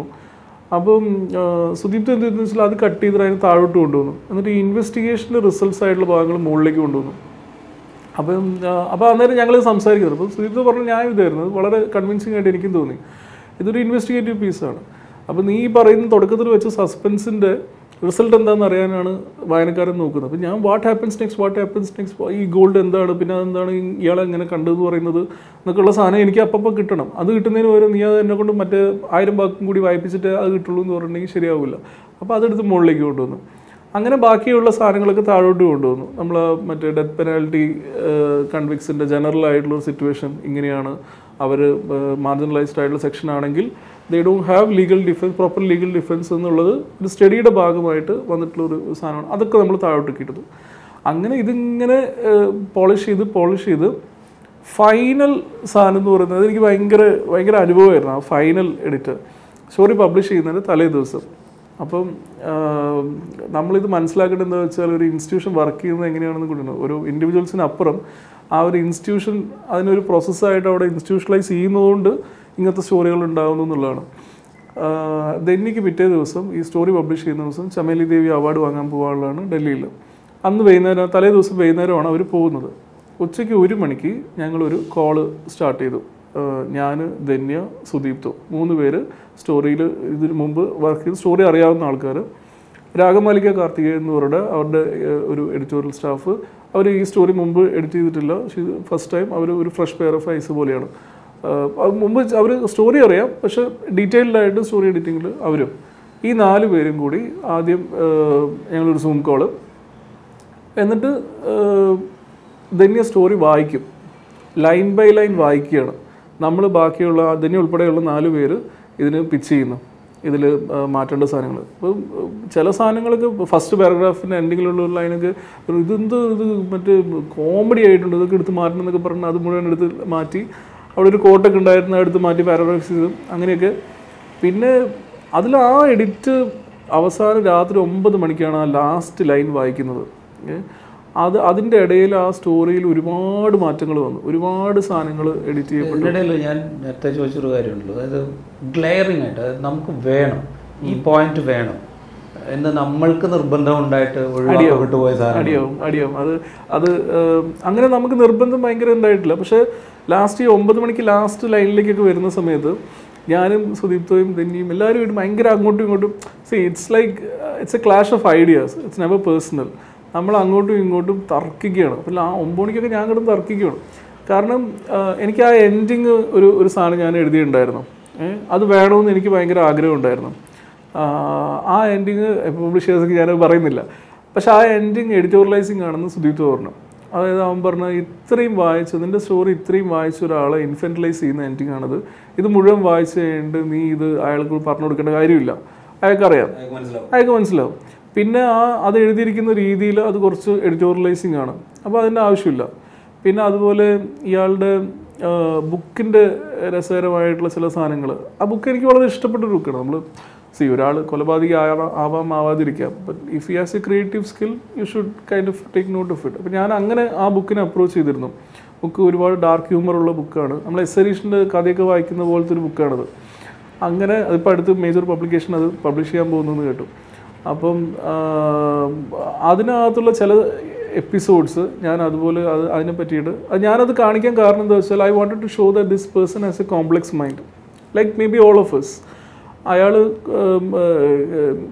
അയാളുടെ ഇടയിൽ വളരെ ഹ്യൂമറസ് ആയിട്ടുള്ള ജയിലിൽ വളരെ ഡീഹ്യൂമനൈസിങ് ആയിട്ടുള്ള സാധനങ്ങൾ പുള്ളി ഒരുപാട് ഹ്യൂമറോട് കൂടി ഡാർക്ക് ഹ്യൂമറോട് കൂടി എഴുതുന്നുണ്ട്. അത് വായിച്ച് നമുക്ക് ഒരേ സമയം ചിരിക്കാനും കരയാനും തോന്നും. എന്നാൽ അതേസമയം പുള്ളി വയലന്റ് ആയിട്ടുള്ള ചില സാധനങ്ങളും ചെയ്തിട്ടുണ്ട്. അതിനകത്ത് ബുക്കിന്റെ അകത്ത് ഈ പറയുന്ന ഒരു പള്ളയ്ക്ക് സർജറി ചെയ്യണം എന്ന് പറഞ്ഞൊരു സാധനം ഉണ്ടായിരുന്നു. അപ്പോൾ I want to show this face like you you are trying to bring out all the facts you don't want to just say you know the, this guy never did that or something. You want to say all facts around that guy. അപ്പം ഞാൻ അതിന്റെ കുറച്ച് detailed ആയിട്ട് section ആയിരുന്നു അത്. അപ്പോൾ അത് വീണ്ടും എടുക്കാണ്ട് അങ്ങനെ കൂടി കൂടി വരുവാണ് അപ്പോൾ അത് ഇവർ കുറച്ച് പേര് അതിനകത്ത് അഭിപ്രായം പറഞ്ഞു. അത് പറഞ്ഞു അത് ആവശ്യമില്ല. അത്രയും ആവശ്യമില്ല. ആ സെക്ഷൻ നമുക്ക് കണ്ടൻസ് ചെയ്യാം. കണ്ടൻസ് ചെയ്തിട്ട് നമുക്ക് ചുരുക്കി കൊടുക്കാം. അതുപോലെ ഈ കൃഷ്ണകുമാറിന്റെ സെക്ഷൻ എന്ന് പറയുന്നത് ഞാൻ എഴുതിയ ആ ഒരു ഫൈനൽ വേർഷനിൽ തന്നെ കൃഷ്ണകുമാറിന്റെ സെക്ഷൻ വളരെ നീളമുള്ളൊരു സെക്ഷനായിരുന്നു കാരണം എന്താ വെച്ചാൽ അയാൾ ഈ വയലൻസിനെ പറ്റിയിട്ട് ഒരുപാട് ഗ്രാഫിക്കലായിട്ടുള്ള ഇത് ഡിസ്ക്രിപ്ഷൻ തരുന്നുണ്ട്. അതൊക്കെ തന്നെ വെട്ടി. ഗ്രാഫിക്കലായിട്ടുള്ള ഡിസ്ക്രിപ്ഷൻ ഇല്ലെങ്കിൽ പോലും ആൾക്കാർ മനസ്സിലാവും. കൃഷ്ണകുമാർ സംസാരിച്ചപ്പോൾ ഈ പറയുന്ന അതായത് ഈ കസ്റ്റഡിയിൽ ജയാനന്ദനോ അല്ലെങ്കിൽ അതിന് മുമ്പ് അയാൾ പറയുന്ന മറ്റേ പോക്കറ്റടിക്കാരനോ പോക്കറ്റടിക്കാരന്റെ പേര് ഞങ്ങൾ പബ്ലിഷ് ചെയ്യാതെ പബ്ലിഷ് ചെയ്യുന്നില്ല തീരുമാനിച്ചത് ഈ ഫൈനൽ എഡിറ്ററാണ് എന്റെ ഫൈനൽ സ്റ്റോറിയിൽ പോക്കറ്റടിക്കാരന്റെ പേരുണ്ടായിരുന്നു. ആ ലൈൻ എത്തിയപ്പം തന്നെ ചോദിച്ചു ഇയാളെ പേര് നമ്മൾ പബ്ലിഷ് ചെയ്യണോ? ഇപ്പം ഞാൻ പറഞ്ഞു എന്താ അപ്പോൾ അവൾ പറഞ്ഞു ആ പോക്കറ്റ് അടിക്കാരൻ ആരാണെന്ന് നമുക്കറിയില്ല. അയാൾ ഇന്ന് ചിലപ്പോൾ ജീവിച്ചിരിപ്പുണ്ടാവും. ചിലപ്പോൾ ജീവിച്ചിരിപ്പുണ്ടാവില്ല. അയാൾക്കും ഇതേപോലെ മക്കളും ഫാമിലിയൊക്കെ ഉണ്ടാവും. അപ്പോൾ അയാൾ വേർഷൻ ഇല്ലാതെ നമുക്ക് അയാൾ വേർഷൻ കിട്ടുവാണെങ്കിൽ പിന്നെയും ഓക്കെ അയാൾ വേർഷൻ ഇല്ല അയാളെ കേസിന്റെ ഡീറ്റെയിൽസ് ഇല്ല അയാളെ ഫാമിലിയുടെ വേർഷൻ ഇല്ല. നമ്മൾ അടുത്ത ജയനത്തിന് ക്രിയേറ്റ് ചെയ്യണം അവിടെ. ആ ഒരു റിപ്പർ ഇമേജിലുള്ള സാധനം ക്രിയേറ്റ് ചെയ്യണം. അപ്പോൾ എനിക്ക് ഭയങ്കര നമ്മുടെ മിസ്റ്റേക്ക് ആണ് പോയിന്റ് ഔട്ട് ചെയ്യുന്നെങ്കിൽ പോലും നമുക്ക് ഭയങ്കര സന്തോഷം. Because we enjoy this process ഞാൻ ചോദിച്ചത് ഈ പറയുന്ന ഈ ഗ്രാഫിക് ഡിസ്ക്രിപ്ഷൻ തന്നു എന്ന് പറയുമ്പോൾ അത് ജയാനന്ദന്റെ കാര്യത്തിലും ഈ പോക്കറ്റടിക്കാരന്റെ കാര്യത്തിലും ഒക്കെ പോലീസ് നടത്തിയ എന്താ പറയാ വളരെ ഗ്രാഫിക്കലായിട്ടുള്ള അതിന്റെ മുഴുവൻ അയാൾ ഗ്രാഫിക്കലായിട്ടുള്ള ഡിസ്ക്രിപ്ഷൻ തന്നിട്ടുണ്ടായിരുന്നു. പക്ഷെ ഞങ്ങൾ വിചാരിച്ചു ഈ ഒന്നാമത് ഇതൊരു ഇത് വായന വായിക്കുന്ന വായനക്കാരന്റെ ഒരു മനുഷ്യനാണ്. അപ്പം ഞാൻ ആ ഒരു ഒരു ഒരു ഒരു വളരെ ഗ്രാഫിക്കലായിട്ട് ഡിസ്ക്രിപ്ഷൻ വായിക്കാൻ ഇഷ്ടപ്പെടുന്ന ഒരാളായിരിക്കില്ല.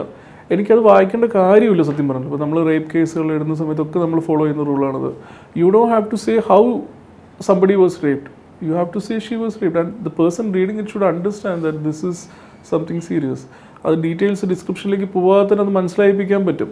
അപ്പോൾ ഈ കേസിൽ ഇപ്പോൾ ഇതിപ്പോൾ വായിച്ച ആൾക്കാർക്ക് പോലീസിന്റെ ആ ഒരു സെക്ഷൻ വരുന്ന സമയത്ത് അയാൾ ചെയ്തത് എന്താണെന്നുള്ളതിനെ പറ്റി ഒരു ഏകദേശ ചിത്രം കിട്ടും. ഏകദേശം ചിത്രം കിട്ടും. ഞാൻ അതുകൊണ്ടല്ല ചോദിച്ചത്. ഞാൻ അത് ചോദിക്കാൻ കാര്യം എന്ന് പറഞ്ഞപ്പോൾ ജയാനന്ദനെ രണ്ട് കയ്യിൽ രണ്ടുപേര് താങ്ങിയാണ് കൊണ്ടുവന്നത് എന്ന് അതിൽ പറയുന്നുണ്ട്. അതിനെ കൊറോബറേറ്റ് ചെയ്യും വിധത്തിലുള്ള ഗ്രാഫിക് ഡിസ്ക്രിപ്ഷൻ ആയിരുന്നു പോലീസ് ഉദ്യോഗസ്ഥർ അതിനെ കൊറോബറേറ്റ് ചെയ്യുന്ന തരത്തിലുള്ള ഗ്രാഫിക് ഡിസ്ക്രിപ്ഷൻ ആയിരുന്നു. അത് ഈ പറയുന്ന മുന്നത്തെ പിക് പോക്കറ്റിന്റെ ആൾ പറഞ്ഞിട്ടാണ് തുടങ്ങിയത്. എന്നിട്ട് അതിൽ അതിൽ ഭയങ്കര ഗ്രാഫിക് ഡിസ്ക്രിപ്ഷൻ ആയിരുന്നു. എന്നിട്ട് അവസാനം പിന്നെ ഈ ജാനന്ദിന്റെ സമയത്ത് വരുന്ന സമയത്ത് പുള്ളി ഇങ്ങനെ കുറേ കാര്യങ്ങൾ അപ്പോൾ അതിൽ നമ്മൾ എന്താ വെച്ചാൽ നമ്മളൊരു ബാലൻസ് പിടിച്ചു. വായനക്കാരെ ഡിസ്റ്റർബ് ചെയ്യാത്ത തരത്തിൽ ഇതൊക്കെ ഫൈനൽ എഡിറ്റിൽ സംഭവിച്ച കാര്യങ്ങളാണ്. അങ്ങനെ അപ്പം ഞാൻ എന്നോട് ചോദിച്ച ചോദ്യം ഇതായിരുന്നല്ലോ. അപ്പം നമുക്ക് താല്പര്യമുള്ള ഏതെങ്കിലും ഭാഗം. അപ്പം താല്പര്യമുള്ള ഭാഗം എന്ന് പറഞ്ഞാൽ എനിക്ക് ആ ബുക്കിന്റെ ഭാഗം താല്പര്യമുള്ള ഭാഗമായിരുന്നു. പിന്നെ അതുപോലെ ഈ പറയുന്ന ലാസ്റ്റ് എൻഡിങ് എനിക്ക് താല്പര്യമുള്ള ഭാഗമായിരുന്നു. പക്ഷേ സീതത്തിങ്ക് നമ്മൾ ആ ഒരു സ്റ്റോറിനോട് ജസ്റ്റിസ് പുലർത്തുക എന്നുള്ള രീതിയിലാണ്. അപ്പം ബുക്കിന്റെ ഭാഗം ഇല്ലെങ്കിൽ ദാറ്റ് സ്റ്റോറി വർക്ക്സ് ബുക്കിന്റെ ഭാഗം എനിക്ക് വേണമെങ്കിൽ വേറെ സെപ്പറേറ്റ് സ്റ്റോറി ആക്കാം. താഴത്തെ എൻഡിങ്ങും ഇതേപോലെ അവർ എന്നോട് ഞാൻ തർക്കിച്ചു ആദ്യം. അവരെന്നോട് തിരിച്ചും തർക്കിച്ചു. അങ്ങനെ ഞങ്ങൾ പറയുന്ന സമയത്ത് we are bringing out arguments to support each others അവരുടെ ആർഗ്യുമെന്റ് എനിക്ക് കൺവിൻസിങ് ആയിട്ട് തോന്നി. അത് അല്ലെങ്കിലും ആ സ്റ്റോറി വർക്ക് ചെയ്യും. അത് വളരെ എട്ടോർലൈസിങ് ആണെന്ന് എനിക്ക് തോന്നി. ഞാനത് ഉപേക്ഷിച്ചു. അപ്പോൾ ഇതാണ് റിപ്പോർട്ടർ ഞാനൊരു ഭയങ്കര നല്ല സ്റ്റോറി ചെയ്തു എന്നത് ഞാൻ ആവശ്യപ്പെടുന്നില്ല. ഇത് ഈ പ്രോസസ്സ് ഉള്ളത് കൊണ്ട് മാത്രമാണ്. ഇങ്ങനത്തെ സ്റ്റോറികൾ ഒരിക്കലും ഒരു കോയിൻസിഡൻസ് ആയിട്ടോ ഒരു സർപ്രൈസ് ആയിട്ടോ വരത്തില്ല. ഇതിന്റെ ലാസ്റ്റ് പാർട്ടിൽ പറഞ്ഞൊരു കാര്യമുണ്ടല്ലോ. ഇങ്ങനെ ഡിപ്രൈവ്ഡ് പ്രിവിലേജ്ഡ് അല്ലാത്ത ക്ലാസ് ഇങ്ങനെയുള്ള കാര്യങ്ങൾ. ഇതിനെ നമ്മൾ ആ ജയാനന്ദന്റെ ഒരു സോഷ്യൽ സാഹചര്യം ഡിസ്ക്രൈബ് ചെയ്യുന്നുണ്ടായിരുന്നു കുടുംബി സമുദായ അംഗം ചെമ്മീൻകെട്ടിൽ ജോലി സാമ്പത്തികമായി പിന്നാക്കം നിൽക്കുന്ന അവസ്ഥ. ഈ പറയുന്ന എല്ലാ എലിമെൻസും അത് caste economic backwardness social backwardness ഇതൊക്കെ ഒരു പക്ഷേ ഇത് ട്രാപ്ഡ് ആണെങ്കിൽ ട്രാപ്പിലാക്കാൻ പറ്റിയ ഇരയാക്കി ജയാനന്ദനെ മാറ്റിയിട്ടുണ്ടെന്ന് തോന്നിയിട്ടുണ്ടോ? അത് സി ഞാൻ പറയുന്നത് ഇത് ഇതൊക്കെ ആണെങ്കിൽ ഒരാൾക്ക് ക്രിമിനൽ ആവാം. ഇല്ലാന്ന് ഞാൻ പറയുന്നില്ല സ്റ്റോറിയും പറയുന്നില്ല. സ്റ്റോറി അങ്ങനെ പറയുന്നില്ല. ഇതൊക്കെ ആണെങ്കിലും ഒരാൾക്ക് ക്രിമിനൽ ആവാം. പക്ഷേ അയാൾ അയാളുടെ മേലിൽ ആരോപിക്കുന്ന ക്രിമിനാലിറ്റിക്ക് തെളിവ് വേണം. എങ്കിലേ കാര്യമുള്ളൂ. അല്ലാതെ നമ്മൾ എന്ത് അടിസ്ഥാനത്തിലാണ് പറയുന്നത് എന്നുള്ളതാണ്. ജയനന്ദന്റെ കേസിൽ എനിക്ക് തോന്നുന്നു അയാളുടെ ഈ ഒരു ഒരു മാർജിനലൈസ്ഡ് ആയിട്ടുള്ള ഒരു ബാക്ക്ഗ്രൗണ്ട് അയാളെ എഫക്റ്റ് ചെയ്തത് ലീഗൽ ഡിഫൻസിലാണ് അയാൾ പ്രോപ്പറായിട്ടൊരു ലീഗൽ ഡിഫൻസ് അയാൾക്ക് ഈ പറയുന്ന എൻ എൽ യു എൻഗേജ് ചെയ്തിട്ടുള്ള ഒരു കേസ് അല്ലാതെ വേറെ ഒരു കേസിലും അയാൾക്ക് പ്രോപ്പറായിട്ട് ലീഗൽ ഡിഫൻസ് കിട്ടിയിട്ടില്ല. പലപ്പോഴും സംഭവിക്കുന്നത് എന്താണെന്ന് വെച്ചിട്ട് നിർമ്മല സഹദേവൻ ഉദാഹരണം എടുത്താൽ അതിൽ പെരിനത്ത് നിർമ്മല സഹദേവൻ എന്ന് പറയുന്ന രണ്ടുപേര് കൊല്ലപ്പെടുന്നു. ജയനന്ദൻ പുത്തൻവേലിക്കരയിൽ രണ്ട് വർഷത്തിന് ശേഷം ഈ സംഭവം നടന്ന രണ്ട് വർഷത്തിന് ശേഷം പുത്തൻവേലിക്കര അറസ്റ്റ് ചെയ്യുമ്പോൾ ആ കൺഫെഷന്റെ അകത്ത് ഈ കേസും കൺഫെസ് ചെയ്തിട്ടുണ്ടെന്ന് പറഞ്ഞിട്ട് ഈ കേസിലും അറസ്റ്റ് ആവുന്നു. കോടതിയിലെത്തുന്നു. കോടതിയിലെത്തുമ്പോൾ ട്രയൽ കോർട്ട് ഇതിന് ഇത് കൊടുക്കുന്നു. ഡെത്ത് പെനാൽറ്റി കൊടുക്കുന്നു. ഡെത്ത് പെനാൽറ്റി കിട്ടിയതുകൊണ്ട് ഇത് ഹൈക്കോടതി റെഫർ ആവുന്നു. ഹൈക്കോടതി അതേ എവിഡൻസ് വെച്ചിട്ട് ഇങ്ങനെ കുറ്റവിമുക്തനാക്കുന്നു. അതായത് ട്രയൽ കോടതിയിൽ പുള്ളിക്ക് ഈ പറയുന്ന ഹൈക്കോടതി കൺസിഡർ ചെയ്തിട്ടുള്ള കാര്യങ്ങൾ പോയിന്റ് ഔട്ട് ചെയ്യാൻ ഒരു ലീഗൽ ഡിഫൻസ് ഉണ്ടായിരുന്നെങ്കിൽ ട്രയൽ കോടതിയിൽ തന്നെ പുള്ളി ചിലപ്പം കുറ്റവിമുക്തനായിരുന്നു. അറ്റ്ലീസ്റ്റ് അത് അവിടെ നോട്ട് ചെയ്തേനെ അപ്പോൾ ഇത് വലിയൊരു ക്രൈസിസ് ആണല്ലോ. ഇത് ഇപ്പൊ നമ്മളെപ്പോഴും ഈ പറയുന്ന ഇപ്പോൾ എൻ എൽ യുടെ സ്റ്റഡി തന്നെ ഇതുമായിട്ട് ബന്ധപ്പെട്ടിട്ടുള്ളതാണ്. മാർജിനലൈസ്ഡ് ആയിട്ടുള്ള ആൾക്കാരാണ് ഇങ്ങനത്തെ കേസുകളിൽ പോയിട്ട് പലപ്പോഴും പെട്ടുപോകുന്നത്. അവർ ചെയ്തിട്ടുണ്ടാവാം ചെയ്തിട്ടുണ്ടാവില്ലായിരിക്കാം. പക്ഷേ അവർക്ക് കിട്ടുന്ന ലീഗൽ ഡിഫൻസ് വളരെ പുവറാണെന്നുള്ളത് വളരെ എവിഡന്റ് ആണ്. ഇതിൽ തന്നെ ഒരു എക്സാമ്പിൾ എടുത്ത് നോക്കിയാൽ ഈ തമ്പി എന്ന് പറയുന്ന കക്ഷി ഈ കേസിനകത്ത് വിറ്റ്നസ് ആവുന്നില്ല. അയാൾ സീക്രട്ട് ഇൻഫോർമന്റ് ആണ്. തമ്പിയുടെ ഒരു ഒരു കൈൻഡ് ഓഫ് മുതലാളി എന്ന് പറയുന്നത് ആ കാലത്ത് അവിടെ ഒരു പാർട്ടി പ്രവർത്തകനും പാർട്ടിയുടെ ഒരു ഒരു മേഖലയിലൊക്കെ വർക്ക് ചെയ്തിട്ടുള്ളൊരു കക്ഷി അവിടുത്തെ ഒരു പലിശയ്ക്ക് പണം കൊടുക്കുന്ന ഒരു കക്ഷിയായിരുന്നു. അയാൾ വലങ്കയായിരുന്നു തമ്പി. അയാളെ പേരും ഇതിനകത്ത് വന്നിട്ടില്ല. അപ്പോൾ നമുക്ക് സംശയിക്കാം ഒരു പക്ഷേ അയാളെ സ്വാധീനം കൊണ്ടാണോ തമ്പിയുടെ പേര് ഇതിനകത്ത് വരാത്തതെന്ന്? തമ്പി സീക്രട്ട് ഇൻഫോർമന്റ് ആക്കി വെക്കുന്നതുകൊണ്ട് എന്താണ് കാര്യം? ഇനി ഒരു പക്ഷേ ഇതും അതൊരു ഒരു ചാൻസ് ആവാം. രണ്ടാമതൊരു ചാൻസ് എന്ന് പറയുന്നത് തമ്പിക്കെതിരെ ഒരു വാറന്റ് ഉണ്ടായിരുന്നു. ഈ വാറണ്ട് ഉണ്ടായിരിക്കെ പോലീസ് ഈ ഈ കക്ഷിയെ കാണാൻ പോകുന്നു. വിനയ് എന്ന് പറയുന്ന പോലീസ് ഓഫീസർ ഈ കക്ഷിയെ കാണാൻ പോകുന്നു. എന്നിട്ട് വിനയ് ഞങ്ങളെടുത്ത് പറയുകയാണ് ഞാൻ അവനെ പ്രോമിസ് ചെയ്തു വാറന്റ് എക്സിക്യൂട്ട് ചെയ്യില്ല. എന്നെ വന്ന് കണ്ടാൽ മതി. എന്ത് കാഷ്വൽ ആയിട്ടാണ് ഒരു പോലീസുകാരൻ പറയുന്നത് വാറന്റ് എക്സിക്യൂട്ട് ചെയ്യില്ല എന്നുള്ളത്. അത് എന്തൊരു ഇല്ലീഗൽ സാധനമാണ്. അപ്പോൾ അത് ചെയ്യാൻ അയാൾക്കുള്ളൊരു പ്രേരണ എന്താണ്? തമ്പിയുടെ മുതലാളി എന്ന് പറയുന്നത് ഈ പറയുന്ന മറ്റൊരു പ്രൈവറ്റ് ഫൈനാൻഷ്യറാണ് അയാളെ പിണക്കണമെന്നില്ല. അയാളും വിനയനും തമ്മിൽ നല്ല ടേംസിലാണ് അങ്ങനെയാണ് വിനയൻ ഈ പറയുന്ന തമ്പിയിലേക്ക് എത്തുന്നത്. അപ്പോൾ ആ ഒരു ഒരു സ്വാധീനം ഉള്ളത് കൊണ്ടാണോ ഇയാൾക്ക് ഇത്രയും സുഖമായിട്ട് എന്താ പറയുക വാറണ്ട് എക്സിക്യൂട്ട് ചെയ്യാതെ പോലീസിനെ കാണുകയും ഈ പറയുന്ന സംഭവങ്ങൾ ഉണ്ടായെന്നൊക്കെ നമുക്ക് സംശയിക്കേണ്ടി വരും. അതിന്റെ ഒരു എക്സ്റ്റൻഷൻ നമ്മൾ നോക്കിക്കഴിഞ്ഞു കഴിഞ്ഞാൽ ഈ ബ്ലഡ് സ്റ്റെയിൻസ് ഉണ്ടായിരുന്നില്ല എന്ന പരിശോധനാ ഫലം അത് കോടതിയുടെ മുമ്പിൽ എത്തുന്നില്ല അതുപോലെ പല ഫയലിലുണ്ട്. അത് ഫയൽ കോടതിയുടെ മുമ്പിലില്ല. കോടതി ചോദിക്കുന്നുമില്ല. അതായത് ഇത് ഇത് എക്സിബിറ്റ് ലിസ്റ്റിൽ ഉണ്ടാവുമല്ലോ സ്വാഭാവികമായിട്ടും. അപ്പോൾ ഇതിന്റെ എക്സാമിനേഷൻ റിസൾട്ട് എവിടെ? എന്ന് പോയിന്റ് ഔട്ട് ചെയ്യുന്നില്ല. ഇത് പോയിന്റ് ഔട്ട് ചെയ്യാൻ ചെയ്യാനതിന്റെ ഒരു പ്രോപ്പർ ലീഗൽ എയ്ഡില്ല അതുപോലെ പല ആ സ്റ്റോറിയിൽ തന്നെ ചൂണ്ടിക്കാണിക്കുന്നുണ്ട് കോടതിയിൽ എത്താത്ത പല സംഗതികളെക്കുറിച്ചും. ചില കുറ്റസമ്മത മൊഴികൾ കുറ്റസമ്മത മൊഴി പൂർണമല്ലാതെയാണ് ചിലത് കോടതിയുടെ മുമ്പിലുള്ളത് ചില സാക്ഷി മൊഴികൾ പൂർണമല്ലാതെ അവിടെയാണ് ഈ ഡിഫൻസിന്റെ പ്രശ്നം വരുന്നത്. അതായത് ഇപ്പോൾ എനിക്ക് ആ ആ കെമിക്കൽ അനാലിസിസ് റിപ്പോർട്ട് എത്തിയതിന്റെ കഥ പറയാം. അത് എന്ന് പറഞ്ഞാൽ ഞാൻ ഇവരെ ഫാമിലിയെ കാണുന്ന സമയത്ത് ഫാമിലി എന്നോട് പറഞ്ഞു ഒരു ദിവസം പോലീസ് ഒരു സുപ്രഭാത പോലീസ് ഇങ്ങ് വരികയും ഇവിടെ വന്നൊരു ഷോ നടത്തുകയും കുറേ സാധനങ്ങൾ എടുത്തുകൊണ്ട് പോവുകയും ചെയ്തത് എവിഡൻസ് റിക്കവറി എന്ന് പറഞ്ഞിട്ട്. അല്ലാതെ ഈ പറയുന്ന അവരുടെ ഭാഗത്ത് ഇങ്ങനെ ഒരു ബ്ലഡ് സ്റ്റെയിൻഡ് ആയിട്ടുള്ള സാധനങ്ങളോ അയാൾ ഇവിടെ കത്തി ഒളിപ്പിച്ച് വെക്കുകയോ ഒന്നും ഉണ്ടായിരുന്നില്ല. എന്ന് അവർ പറയുന്നു. ഓക്കെ അത് അവരുടെ വേർഷൻ അപ്പോഴാണ് ഞാൻ ആലോചിക്കുന്നത് അപ്പോൾ അങ്ങനെയാണെങ്കിൽ എന്തൊക്കെയാണ് അവരുടെ അടുത്ത് പോലീസ് കളക്ട് ചെയ്ത സാധനങ്ങൾ. നമ്മൾ തിരിച്ച് വീട്ടിൽ വന്ന് ഫയൽ എടുത്ത് നോക്കി ആ എവിഡൻസിന്റെ സാധനങ്ങൾ എടുത്ത് നോക്കുന്നു. അപ്പോൾ എവിഡൻസിന്റെ സാധനങ്ങൾ എടുത്ത് നോക്കും ബ്ലഡ് സ്റ്റെയിൻഡ് ആയിട്ടുള്ള മുണ്ടു ഷർട്ടും കണ്ടുപിടിച്ചു എന്ന് പറയുന്നു. നമുക്കുള്ളാലോ അപ്പോൾ അത് ഭയങ്കര എവിഡൻസ് അല്ലേ? നമ്മൾ പ്രോസിക്യൂഷന്റെ തിയറിയെ ഫോളോ ചെയ്യുന്നത്. അത് വലിയ എവിഡൻസ് അല്ല. അപ്പോൾ ഇയാൾ ശരിക്കും ചെയ്തതായിരിക്കാം എന്ന് വിചാരിച്ചിട്ടാണ് നമ്മൾ പേജ് മറിച്ച് നോക്കിയിട്ട് കഷ്ടപ്പെട്ട് ഈ പറയുന്ന കെമിക്കൽ അനാലിസിസ് റിപ്പോർട്ട് ലൊക്കേറ്റ് ചെയ്യുന്നത്.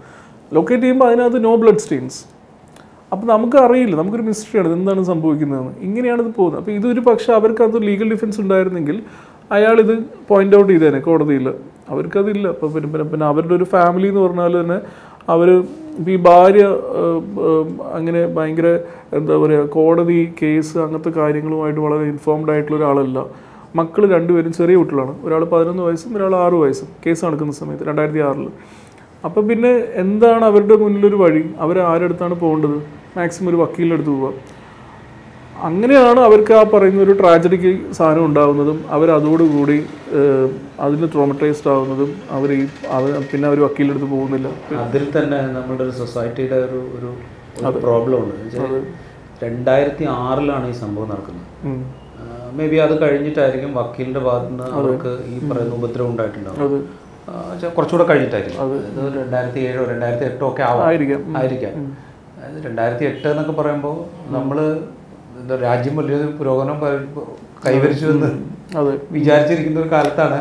ഇതുപോലൊരു അട്രോസിറ്റി ഉണ്ടായിട്ട് അത് റിപ്പോർട്ട് ചെയ്യാൻ പോലും കഴിയാതെ നിസ്സഹായമായിട്ട് ഒരു സ്ത്രീക്ക് നിൽക്കേണ്ടി വരും. അത് ഇത് മാത്രമല്ലല്ലോ അവർ തുടക്കത്തിൽ ഇയാളെ അറസ്റ്റ് ചെയ്ത് പോലീസ് ഇയാളെ പ്രസ് ക്ലബ്ബിൽ പരേഡ് ചെയ്യുന്നു. അതായത് രണ്ടായിരത്തി ആറ് നവംബർ ഇരുപത്തി മൂന്നിന് അറസ്റ്റ് ചെയ്തെന്ന് പോലീസ് പറയുന്നു. അന്ന് തന്നെ പോലീസ് ഈ പറയുന്ന എറണാകുളം പ്രസ് ക്ലബ്ബിൽ ഇയാളെ പരേഡ് ചെയ്യുന്നു. എല്ലാ റിപ്പോർട്ടർമാരുടെയും ചാനലുകാരുടെയും ഒക്കെ മുന്നിൽ വെച്ചിട്ട് ഇയാളെ കാണിക്കുന്നു. എല്ലാവർക്കും ഇയാളുടെ കൺഫ്യൂഷൻ സ്റ്റേറ്റ്മെന്റ് കൊടുക്കുന്നു. ആ കൺഫ്യൂഷൻ സ്റ്റേറ്റ്മെന്റ് അടിസ്ഥാനത്തിൽ നമ്മുടെ നാട്ടിലെ പത്രങ്ങളൊക്കെ പല ടൈപ്പ് കഥകൾ അടിച്ചു വിടുന്നു. ഒരാൾ പോലും ഈ ഇയാളുടെ ഫാമിലിക്ക് എന്താണ് പറയാനുള്ളത്? ഇയാളുടെ ഫാമിലി എങ്ങനെയാണ്? അവർക്ക് എന്തെങ്കിലും പറയാനുണ്ടോ?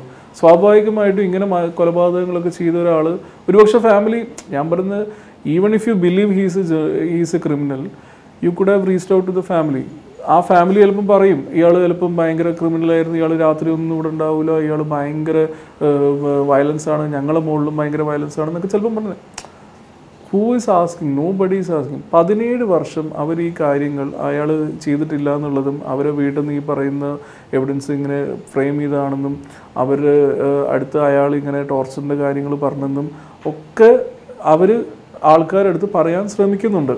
പക്ഷേ they are not like you know important അവർ സാമുദായികമായിട്ടോ ഒരു സാമുദായികമായിട്ടോ ശക്തിയുടെ പിൻബലമുള്ള ആൾക്കാരോ ഒരു രാഷ്ട്രീയ പാർട്ടിയുടെ പിൻബലമുള്ള ആൾക്കാരോ അല്ല.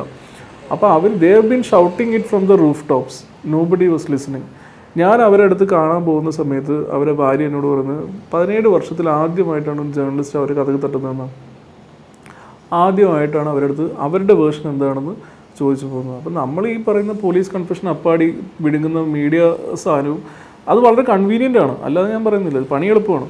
പക്ഷേ അതല്ല job is not do that Mint പോയപ്പോൾ സത്യം പറഞ്ഞാൽ നമ്മൾ ഈ ഈ കാര്യങ്ങളൊക്കെ അൺലേൺ ചെയ്യേണ്ടി വന്നു. രണ്ട് മൂന്ന് ടൈപ്പ് എഡിറ്റേഴ്സ് ഉണ്ട് അവിടെ. റീറൈറ്റ് ചെയ്യുന്നൊരു ഡെസ്ക് ഉണ്ട് കോപ്പി എഡിറ്റ് ചെയ്യുന്ന ഡെസ്ക് ഉണ്ട്. കോപ്പി എഡിറ്റ് ചെയ്യുന്ന ഡെസ്ക് നമ്മൾ ഈ മറ്റേ ഈഷാവാസിയോ ഉപനിഷത്ത് എന്ന് പറയുന്നത് മറ്റേ ഈസും വാസുവും ഒക്കെ ക്ലിയർ ചെയ്ത് വിടും. എന്നിട്ട് റീറൈറ്റിംഗ് എഡിറ്റേഴ്സ് അത് ഈ പറയുന്ന കോപ്പിക്ക് അകത്ത് ഇല്ലാത്ത സാധനങ്ങൾ എന്നാൽ ഉണ്ടാവേണ്ടതായിട്ടുള്ള സാധനങ്ങൾ. ഫോർ എക്സാമ്പിൾ ഒരാളെ നമ്മൾ കുറ്റം പറയുന്നു അയാളെ വേർഷനില്ല അതെല്ലാം വെച്ചിട്ട് വീണ്ടും കോപ്പി എഡിറ്റ് പോയിട്ട് നമുക്ക് കുറേ മെയിൽ വരും ഇതിന്റെ ഇടയിൽ. ഇതൊന്നും പെട്ടെന്ന് സംഭവിക്കില്ല. സ്റ്റോറി എഴുതി പിറ്റേ ദിവസം ഞാൻ സ്റ്റോറി എഴുതുമ്പോഴേ നമ്മളെടുത്ത് സംസാരിച്ച ആൾക്കാരുടെ അടുത്ത് പറയും പെട്ടെന്ന് വരത്തില്ല. ഇതിന്റെ അകത്ത് മെയിൽ വരും. അതൊക്കെ കഴിഞ്ഞിട്ടേ നമ്മൾ ചെയ്യത്തുള്ളൂ. അങ്ങനെ അവസാനം പബ്ലിഷ് പക്ഷേ ഒരു ദിവസം ലേറ്റ് ആയിട്ട് വന്നാലും ആ പബ്ലിഷ് ചെയ്ത വേർഷൻ അവിടെ കിടക്കും. എന്നോട് കുറേ ആൾക്കാർ പറഞ്ഞിട്ടുണ്ട് പഴയ മിന്റ് സ്റ്റോറി നിങ്ങൾ ഈ പെർട്ടിക്കുലർ സബ്ജക്റ്റിൽ നിങ്ങൾ ചെയ്ത സ്റ്റോറി ഞങ്ങൾ ടൈംസ് ഓഫ് ഇന്ത്യ സ്റ്റോറിയേക്കാളും പ്രിഫർ ചെയ്തു. കാരണം അതിനകത്ത് ഞങ്ങൾ കറക്റ്റ് ഫാക്ട്സ് ഇത്ര വർഷമാണ് അത് നടന്നത് ഇന്നാണ് നടന്നതെന്നൊക്കെ. അപ്പോൾ നമുക്ക് സന്തോഷം നമുക്ക് പേഴ്സണലായിട്ട് കിട്ടുന്ന അംഗീകാരമാണ്. പക്ഷേ it what happens is effectively ആ സിസ്റ്റം അവിടെ ഉള്ളതുകൊണ്ടാണ്. ഞാൻ ഫൈനലി ലാസ്റ്റ് ഒരു കാര്യം കൂടെ ചോദിക്കാം. അത് കുറച്ച് പേഴ്സണൽ ആയിരിക്കും. ഈ സ്റ്റോറിക്ക് ട്രൈ ചെയ്യുമ്പോൾ അവിടെ ഈ ഈ പറയുന്ന ആരോപണവിധേയനായ മനുഷ്യന്റെ രണ്ട് മക്കളുണ്ട്. ഈ രണ്ട് മക്കളുടെ റിയാക്ഷൻസ് അവരുടെ ഇൻവോൾവ്മെന്റ് അവരുമായിട്ട് ഉള്ളൊരു കണക്ഷൻ ഇതൊക്കെ പ്രധാനമാണ്. ഹൗ ദേ റിയാക്റ്റഡ് എന്നുള്ളതൊരു വലിയ ക്വസ്റ്റ്യനാണ് അതിൽ എനിക്ക് തോന്നുന്നില്ല ജേർണലിസ്റ്റുകൾ വളരെ ഹാർട്ട്ലെസ് ആയിട്ട് അവർ സബ്ജക്റ്റുമായിട്ട് ക്ലോസ് ആവരുതെന്നൊന്നും പറഞ്ഞാൽ ഞാൻ വിശ്വസിക്കില്ല. കാരണം നമ്മളൊക്കെ മനുഷ്യന്മാരാണ്. ഞാൻ ഈ പറയുന്ന കീർത്തിയായിട്ട് ഒരു വർഷമായിട്ട് സംസാരിക്കുന്നതുകൊണ്ട് എനിക്ക് അവരുമായിട്ട് പക്ഷേ see ultimately if you want to do justice to story സ്റ്റോറിയിൽ അത് ഉണ്ടാവരുത്. ഈ കുട്ടികൾ സൊസൈറ്റിയുടെ ഭാഗത്തുനിന്ന് വലിയ തോതിലുള്ള നോട്ടങ്ങൾക്ക് വിധേയരായിട്ടുണ്ടാവും. നോട്ടങ്ങൾ എന്ന് ഞാൻ പറയുമ്പോൾ നോട്ടം മാത്രമല്ല പറച്ചിലുണ്ടാവും കുറ്റപ്പെടുത്തലുണ്ടാവും അകറ്റിർത്തലുണ്ടാവും അപ്പോൾ അവരെവിടെയെങ്കിലും പഠിക്കാൻ പോയാൽ പോലും അവരനുഭവിക്കേണ്ടി വരുന്ന ഒരുപാട് പ്രയാസങ്ങളുണ്ടാകും അതുകൊണ്ടാണ് ഞാൻ ചോദിച്ചത് ഇവരെങ്ങനെയാണ് ഈ ഇൻസിഡൻസിനോട് നിതീഷ് ഇത് ടേക്കപ്പ് ചെയ്ത് റിയാക്ട് ചെയ്തത് എങ്ങനെയാണെന്ന് ഞാൻ ചോദിച്ചത് ഇപ്പോൾ ഒരു ഉദാഹരണം പറയുകയാണെങ്കിൽ ഈ കല്യാണത്തിന് അവർ കോളേജിൽ പഠിച്ച കുട്ടികളൊന്നും വന്നിട്ടില്ല. കാരണം അവർ കോളേജിൽ അവർക്ക് അത്ര ഫ്രണ്ട്സ് ഒന്നും ഇല്ല എന്നാണ് അവർ പറയുന്നത്. അത് എനിക്ക് വളരെ സർപ്രൈസിംഗ് ആയിട്ട് തോന്നിയതുമില്ല. അവർ നമ്മളടുത്ത് സംസാരിച്ച് തുടങ്ങിയപ്പോഴേ പറയുന്നുണ്ട് അവർ ഈ ഇയാളുടെ ഐഡന്റിറ്റി ഹൈഡ് ചെയ്തിട്ടാണ് അവരെല്ലായിടത്തും അച്ഛൻ ആരാണെന്ന് ചോദിക്കുമ്പോൾ ബിസിനസ്സുകാരാണെന്നോ അല്ലെങ്കിൽ മറ്റെന്തെങ്കിലും ഇതൊക്കെയാണ് ഇവർ പറയുന്നത് പല സ്ഥലത്തും. അതൊക്കെ അവർ പണ്ടേ നമ്മളടുത്ത് പറഞ്ഞിട്ടുണ്ട്. ഞാൻ സ്റ്റോറി ഇന്റർവ്യൂ തുടങ്ങിയപ്പോഴേ അവർ പറയുന്നുണ്ട്. അപ്പം ആ ഒരു സെക് ആ ഒരു ക്രൈസിസിനെ പറ്റിയിട്ട് അവർ കുറേ സംസാരിച്ചിരുന്നു. അപ്പം പലപ്പോഴും വീട്ടിൽ പോലീസ് വരിക പലപ്പോഴും വീട്ടിൽ പോലീസ് വരിക മാത്രമല്ല ആ വരുന്ന സമയത്ത് പോലീസിന്റെ പെരുമാറ്റം വളരെ മോശമായിട്ടുള്ള പെരുമാറ്റം തെറി ഉപയോഗിക്കുകയോ ഇവർ മാത്രം ഉള്ളപ്പം വരുന്നു പകലൊന്നും രാത്രിയൊന്നും ഇല്ലാതെ. അപ്പോൾ അങ്ങനെ ബുദ്ധിമുട്ടുകൾ അപ്പോൾ പലപ്പോഴും ഈ കുട്ടി എറണാകുളത്ത് വർക്ക് ചെയ്യുകയാണെങ്കിൽ ഇവർക്ക് ചിലപ്പോൾ ഇങ്ങോട്ട് നാട്ടിലേക്ക് ഓടി വരേണ്ടി വരും. അമ്മ വിളിച്ചു പറയും ഇവിടെ പോലീസ് വന്നിട്ടുണ്ടെന്ന് എന്നിട്ട് വന്നു കഴിഞ്ഞിട്ട് പോലീസുകാർ ഭയങ്കര തെറിയാണത്രേ. എന്നാണ് ഇവർ പറയുന്നത്. അപ്പോൾ നമുക്ക് പോലീസിന്റെ പ്രശ്നം അറിയില്ല. പിന്നെ ഇവർ പറഞ്ഞിട്ടുള്ള കാര്യങ്ങളെന്ന് പറഞ്ഞാൽ ഈ ഈ ഐഡന്റിറ്റി ഹൈഡ് ചെയ്തുകൊണ്ടുണ്ടായ ബുദ്ധിമുട്ടുകൾ അവർക്ക് ഒരുപാട് ആൾക്കാർ അപ്പം നമ്മൾ ഒരു ക്ലോസ് സർക്കിൾ എന്ന് പറയുന്ന ഒരുപാട് ആൾക്കാരില്ല. ഫ്രണ്ട്സിനൊന്നും വീട്ടിലേക്ക് വിളിച്ചു കൊണ്ടുവരുന്നില്ല. പക്ഷേ സി അതൊക്കെ I always take it with a pinch of salt ഞാൻ ഇവരുടെ ഫ്രണ്ട്സ് കോളേജിൽ പഠിച്ച ഫ്രണ്ട്സിന്റെ അടുത്ത് ഞാൻ സംസാരിച്ചു. ഇവരറിയാതെ. അപ്പോൾ ആ ഫ്രണ്ട്സ് എനിക്ക് ഒരു വേറൊരു പിക്ചർ തന്നു. ആ ഫ്രണ്ട്സ് പറഞ്ഞു ഇവർ കുഴപ്പമൊന്നുമില്ലായിരുന്നു. ജോളിയായിട്ടൊക്കെ ആയിരുന്നു ഇവർ നല്ല ഡ്രസ്സ് ഇടുമായിരുന്നു മറ്റേത് ചെയ്ത് അങ്ങനെ ചെയ്യായിരുന്നു എന്നൊക്കെ പറഞ്ഞു. പിന്നെ അവസാനം ഇവർ പഠിക്കുന്നതിന്റെ അവസാന കാലഘട്ടം ആകുമ്പോഴത്തേക്കും ഇവരെല്ലാവരും അറിഞ്ഞു ഇന്നയാളുടെ മകളാണെന്നുള്ളത് അപ്പോൾ ഒബ്വിയസ്ലി അതിന്റെ ഭാഗമായിട്ട് അവർ അങ്ങനെയാണ് നമ്മൾ കണ്ടിരുന്നതെന്ന് പറഞ്ഞു. അത് ഞാൻ തിരിച്ചു വന്നിട്ട് ഈ മകളെടുത്ത് ഞാൻ ചോദിച്ചു നിങ്ങൾ അങ്ങനെ കോളേജിലൊക്കെ വളരെ നല്ല ഡ്രസ്സൊക്കെ ഇട്ട് പോകുന്നു അപ്പോൾ നിങ്ങൾക്ക് അതിന്റെ കാശൊക്കെ എവിടെ നിന്ന് കിട്ടി? അപ്പോൾ അവർ എനിക്ക് വേറൊരു ഫ്രണ്ടിനെ കണക്ട് ചെയ്തതുകൊണ്ട് അവർ പറഞ്ഞു ആ, കൃത്യമായിട്ടുള്ള ഒരു ഇത് പറഞ്ഞു. ഒരു ഇത്ര ജോഡി ഡ്രസ്സായിരുന്നു ഉണ്ടായിരുന്നു ഇത്രയായിരുന്നു. നമ്മളത് വെരിഫൈ ചെയ്യണമെന്ന് വിചാരിച്ചതല്ല. പക്ഷേ ആ ഒരു മാറ്റർ എനിക്ക് സ്റ്റോറി പബ്ലിഷ് ചെയ്യണമെങ്കിൽ എനിക്കത് ചോദിച്ചേ പറ്റൂ. വളരെ വളരെ കഷ്ടമാണ്. അവർ അത് ചോദിക്കുന്ന സമയത്ത് അവരുടെ മുഖഭാവവും കാര്യങ്ങളും ഒക്കെ കഷ്ടമാണ്. അപ്പോൾ ഞാനത് സത്യം പറഞ്ഞാൽ ഞാൻ അത് ഫേസ് ചെയ്യാതിരിക്കാൻ വേണ്ടി അവരും ഞാനും കൂടി വണ്ടി പോകുന്ന സമയത്ത് അവർ ബാക്ക് സീറ്റിൽ ഇരുന്നപ്പോഴാണ് ഞാനിത് ചോദിച്ചത്. കാരണം എനിക്ക് അവർ ഫേസ് ചെയ്ത് ചോദിക്കാൻ ഒരു മടിയായിട്ട്. അങ്ങനെ ഒരുപാട് കാര്യങ്ങൾ ഒരുപാട് കാര്യങ്ങൾ അവരങ്ങനെ പറഞ്ഞിട്ടുണ്ട്. അവരുടെ ഈ കീർത്തി എന്ന് പറയുന്ന മൂത്ത മകൾ ആക്ച്വലി എൻട്രൻസിൽ ലോ എൻട്രൻസിൽ ഫസ്റ്റ് റാങ്ക് ആയിരുന്നു. അവർ കാസ്റ്റ് കാറ്റഗറിയിലും മറ്റും. അതിനുവേണ്ടി പഠിക്കാൻ അവളിൽ പൈസ ഉണ്ടായിരുന്നില്ല. അപ്പോൾ ഈ ഫ്രീ ട്യൂഷൻ കൊടുക്കുന്ന എന്തോ ഒരു സംവിധാനം എവിടെയോ ഉണ്ടെന്ന് തപ്പി കണ്ടുപിടിച്ചിട്ട് അവിടെ പോയിട്ടാണ് ഇവരിത് പഠിച്ച് അവിടെയും ഇവർ ട്യൂഷൻ ക്ലാസ്സിൽ പറയുന്നില്ല ഇന്നയാളുടെ മകളാണ് സ്റ്റോറിയിൽ നമ്മൾ പക്ഷേ ആ ഒരു ഒരു സിമ്പതി കാണിക്കരുത് ഒരിക്കലും. നമുക്കൊരു വിക്ടിമിനോടോ അല്ലെങ്കിൽ ഈ പറയുന്ന കൺവിക്റ്റിനോടോ നമ്മൾ സിമ്പതി കാണിച്ചാൽ we are doing a disservice to the story നമ്മൾ ആ സ്റ്റോറിനോട് ജസ്റ്റിസ് കാണിക്കണമെങ്കിൽ നമ്മൾ ഇതെല്ലാം കുറച്ച് ഡിറ്റാച്ച്ഡ് ആയിട്ട് കാണിക്കാൻ പറ്റും. പക്ഷേ as a human being I think ഇതിനോടൊന്നും നമ്മൾ എന്താ പറയുക ഇമോഷണൽ ആവാതിരിക്കേണ്ട കാര്യമില്ല.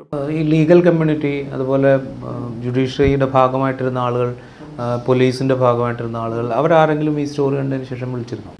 ഒരുപാട് ആൾക്കാർ വിളിച്ചു. അത് ലീഗൽ കമ്മ്യൂണിറ്റിയിലുള്ള ആൾക്കാരെ വിളിച്ചു പോലീസിലുള്ള ആൾക്കാരെ വിളിച്ചു. പുത്തമ്പേലിക്കര അന്ന് ആ സമയത്ത് വർക്ക് ചെയ്തിട്ടുണ്ടായിരുന്ന പോലീസുകാരെ വിളിച്ചു. അവരൊക്കെ കരിയർ തുടങ്ങുന്ന കാലത്ത് പുത്തമ്പേലിക്കരയാണെങ്കിൽ ഇന്ന് അവർ ഭയങ്കര സീനിയർ ആയിട്ടുള്ള ഓഫീസേഴ്സ് ആയിട്ടുണ്ട്. പ്രമാദമായിട്ടുള്ള കേസുകളൊക്കെ അന്വേഷിക്കുന്ന പോലീസ് ഓഫീസേഴ്സ് ഉണ്ട്. പക്ഷേ ഞാൻ പേര് പറയുന്നില്ല. അവർ പേര് പറയാൻ സമ്മതിച്ചിട്ടില്ല. അപ്പോൾ അവർ എന്നോട് പറഞ്ഞ ഗംഭീര സ്റ്റോറിയാണ് നിങ്ങൾ സ്റ്റോറി പക്കയാണ്.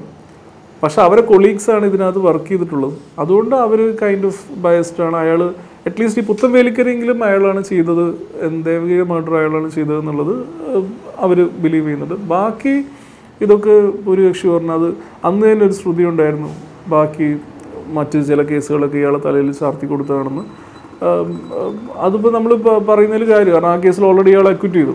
പിന്നെ ഇപ്പോൾ നമ്മൾ പ്രത്യേകിച്ച് ലീഗൽ ഇതിൽ സി ലീഗൽ ഇതിൽ കുറേ സാധനങ്ങൾ കൊടുത്തിട്ടില്ല. കാരണം അപ്പോൾ എനിക്ക് കിട്ടിയിട്ടുള്ള ഈ ട്രയലിന്റെ ഭാഗമായിട്ട് ജഡ്ജിമാരുടെ ബിഹേവിയർ സാധനങ്ങളൊക്കെ നമുക്ക് കിട്ടിയിട്ടുള്ള ചില സാധനങ്ങളുണ്ട്. ഞങ്ങൾ വിചാരിച്ചു അതൊക്കെ നമ്മൾ പേര് വെച്ച് കൊടുക്കുമ്പോൾ ഈ സ്റ്റോറിയുടെ ഡിഫ്ലക്ഷൻ ആവണം. അത് ആ മെയിൻ പോയിന്റ് നിന്ന് മാറി നമ്മൾ ഇപ്പം ഈവൻ കൃഷ്ണകുമാറോ അല്ലെങ്കിൽ ഈ കേസ് വിധിച്ച ഏതെങ്കിലും ഒരു ഒരു ജഡ്ജിയെ പറ്റിയോ അയാളുടെ പഴയ ജഡ്ജ്മെന്റ്സ് എടുത്ത് നോക്കാം. അയാൾ മുമ്പ് ഇതേപോലെ ഡെത്ത് പെനാൽറ്റി കൊടുത്തിട്ടുണ്ടോ? അങ്ങനത്തെ കാര്യങ്ങളൊക്കെ നമുക്ക് വേണമെങ്കിൽ പറയാം. പക്ഷേ നമ്മൾ ഫോക്കസ് എന്ന് പറയുന്നത് ഇവരുടെ ഇന്റഗ്രിറ്റി ക്വസ്റ്റ്യൻ ചെയ്യാനല്ല. നമ്മൾ സ്പെസിഫിക് സ്റ്റോറിയെ പറ്റിയാണ് നമ്മൾ സംസാരിക്കുന്നത്. അതുകൊണ്ട് നമ്മൾ പല സാധനങ്ങളും കൊടുത്തിട്ടില്ല. ഇതുകൊണ്ട് ആൾക്കാരുടെ കയ്യിൽ ഫാക്സ് ഇല്ല. അപ്പോൾ ഇവരെ പരോൾ ഹിയറിംഗ് പോയപ്പം ഒരു ഇൻസിഡന്റ് ഉണ്ടായത് കീർത്തി പറയുന്നു അതായത് ആദ്യം ഗവൺമെന്റ് പ്രോസിക്യൂട്ടർ പറഞ്ഞത്ര എത്ര അഞ്ച് കേസോ നാല് കേസോ മറ്റോ ഇയാൾ ഇപ്പോഴും കൺവിക്റ്റഡ് ആണ്. അങ്ങനെ എന്ന് തോന്നുന്നു. അപ്പോൾ കീർത്തി ഇപ്പോൾ ഞാനും ഒരു വർഷമായിട്ട് കീർത്തിയോട് സംസാരിക്കുന്നു. കീർത്തിക്കും കേസ് ഡീറ്റെയിൽസ് അറിയാം. അപ്പോൾ കീർത്തി പറഞ്ഞു മൂന്നെണ്ണേ ഉള്ളൂ. പിറ്റേ ദിവസം പുള്ളി വന്നിട്ട് അത് നമ്പർ കുറച്ച് പറഞ്ഞു. അപ്പം ഇതാണ് അവസ്ഥ. അവരെ കയ്യിൽ ഡീറ്റെയിൽസ് ഇല്ല. അപ്പം ഇപ്പം അവർ വിളിച്ചിട്ട് കുറച്ച് പേര് ഇങ്ങനെ പറഞ്ഞു. ഡീറ്റെയിൽസ് കിട്ടിയാൽ സന്തോഷമുണ്ട്. അങ്ങനെയുള്ള സാധനങ്ങൾ അതൊക്കെ ഭയങ്കര ഭയങ്കര ട്രാജഡിയാണ് കാരണം രണ്ടായിരത്തി പതിനാലിൽ ഒരു പോലീസ് അഫിഡവിറ്റ് ഞാൻ സ്റ്റോറിയിൽ മെൻഷൻ ചെയ്യുന്നുണ്ട്. രണ്ടായിരത്തി പതിനാലിലെ പോലീസ് അഫിഡവിറ്റിൽ മൂന്നെണ്ണത്തിൽ ഇയാൾ അക്യൂട്ടഡ് ആണെന്ന് പറയുന്നു. ഒരെണ്ണം കൺവിക്റ്റഡ് ആണെന്ന് അല്ല ട്രയൽ എടുക്കുന്നുണ്ടെന്നുള്ള പോലെ. അപ്പം അതിനകത്ത് ഉൾപ്പെടാത്തൊരു മർഡർ ചാർജ് ഉണ്ട്. അവർ മർഡർ ചാർജ് അതിനകത്ത് ഉൾപ്പെട്ടിട്ടില്ല. അതിൽ കൺവിക്ഷൻ കിട്ടുകയാണ് എലിക്കുട്ടി മർഡർ കേസ് ആ ലിസ്റ്റിനകത്തില്ല നമ്മൾ സ്വതന്ത്രമായിട്ട് ഇൻവെസ്റ്റിഗേറ്റ് ചെയ്ത് കണ്ടെത്തിയപ്പോഴാണ് ഒരു എലിക്കുട്ടി മർഡർ കേസും കൂടി ഇതിനകത്തുണ്ട്. അപ്പോൾ പോലീസിന്റെ ലിസ്റ്റിൽ പോലും ഈ പറയുന്ന. കൺവിക്റ്റഡ് ആയിട്ടുള്ള കേസ് മിസ്സിംഗ് ആണ്. അവരത്രയും കെയർലെസ് ആയിട്ടാണ് അത് ചെയ്യുന്നത് എന്നുള്ളത് നമുക്കെന്ത് പറയാനാണ്? അപ്പം വെസ്റ്റിലൊക്കെ ഉള്ളൊരു ഗുണം എന്ന് പറഞ്ഞാൽ ഇൻസ്റ്റിറ്റ്യൂഷൻസ് സ്ട്രോങ് ആയതുകൊണ്ട് you can rely on these institutions ഇങ്ങനെ ഒരു ബ്ലണ്ടർ ഒരു കൺവിഷൻ കിട്ടിയ കേസ് ആ അകത്ത് നിന്ന് അഫിഡവിറ്റിന് മിസ്സായിട്ടുണ്ടെങ്കിൽ ആ പോലീസുകാരൻ റിട്ടയർമെന്റ് ആയപ്പോലും അയാൾക്കെതിരെ ഒരു ബ്ലെയിം വരും. ഹി വിൽ ബി അത് ആ ബ്ലെയിം അവിടെ ഫിക്സ് ചെയ്യപ്പെടും. നമ്മൾ അങ്ങനെ അല്ലല്ലോ thank you thanks thanks lot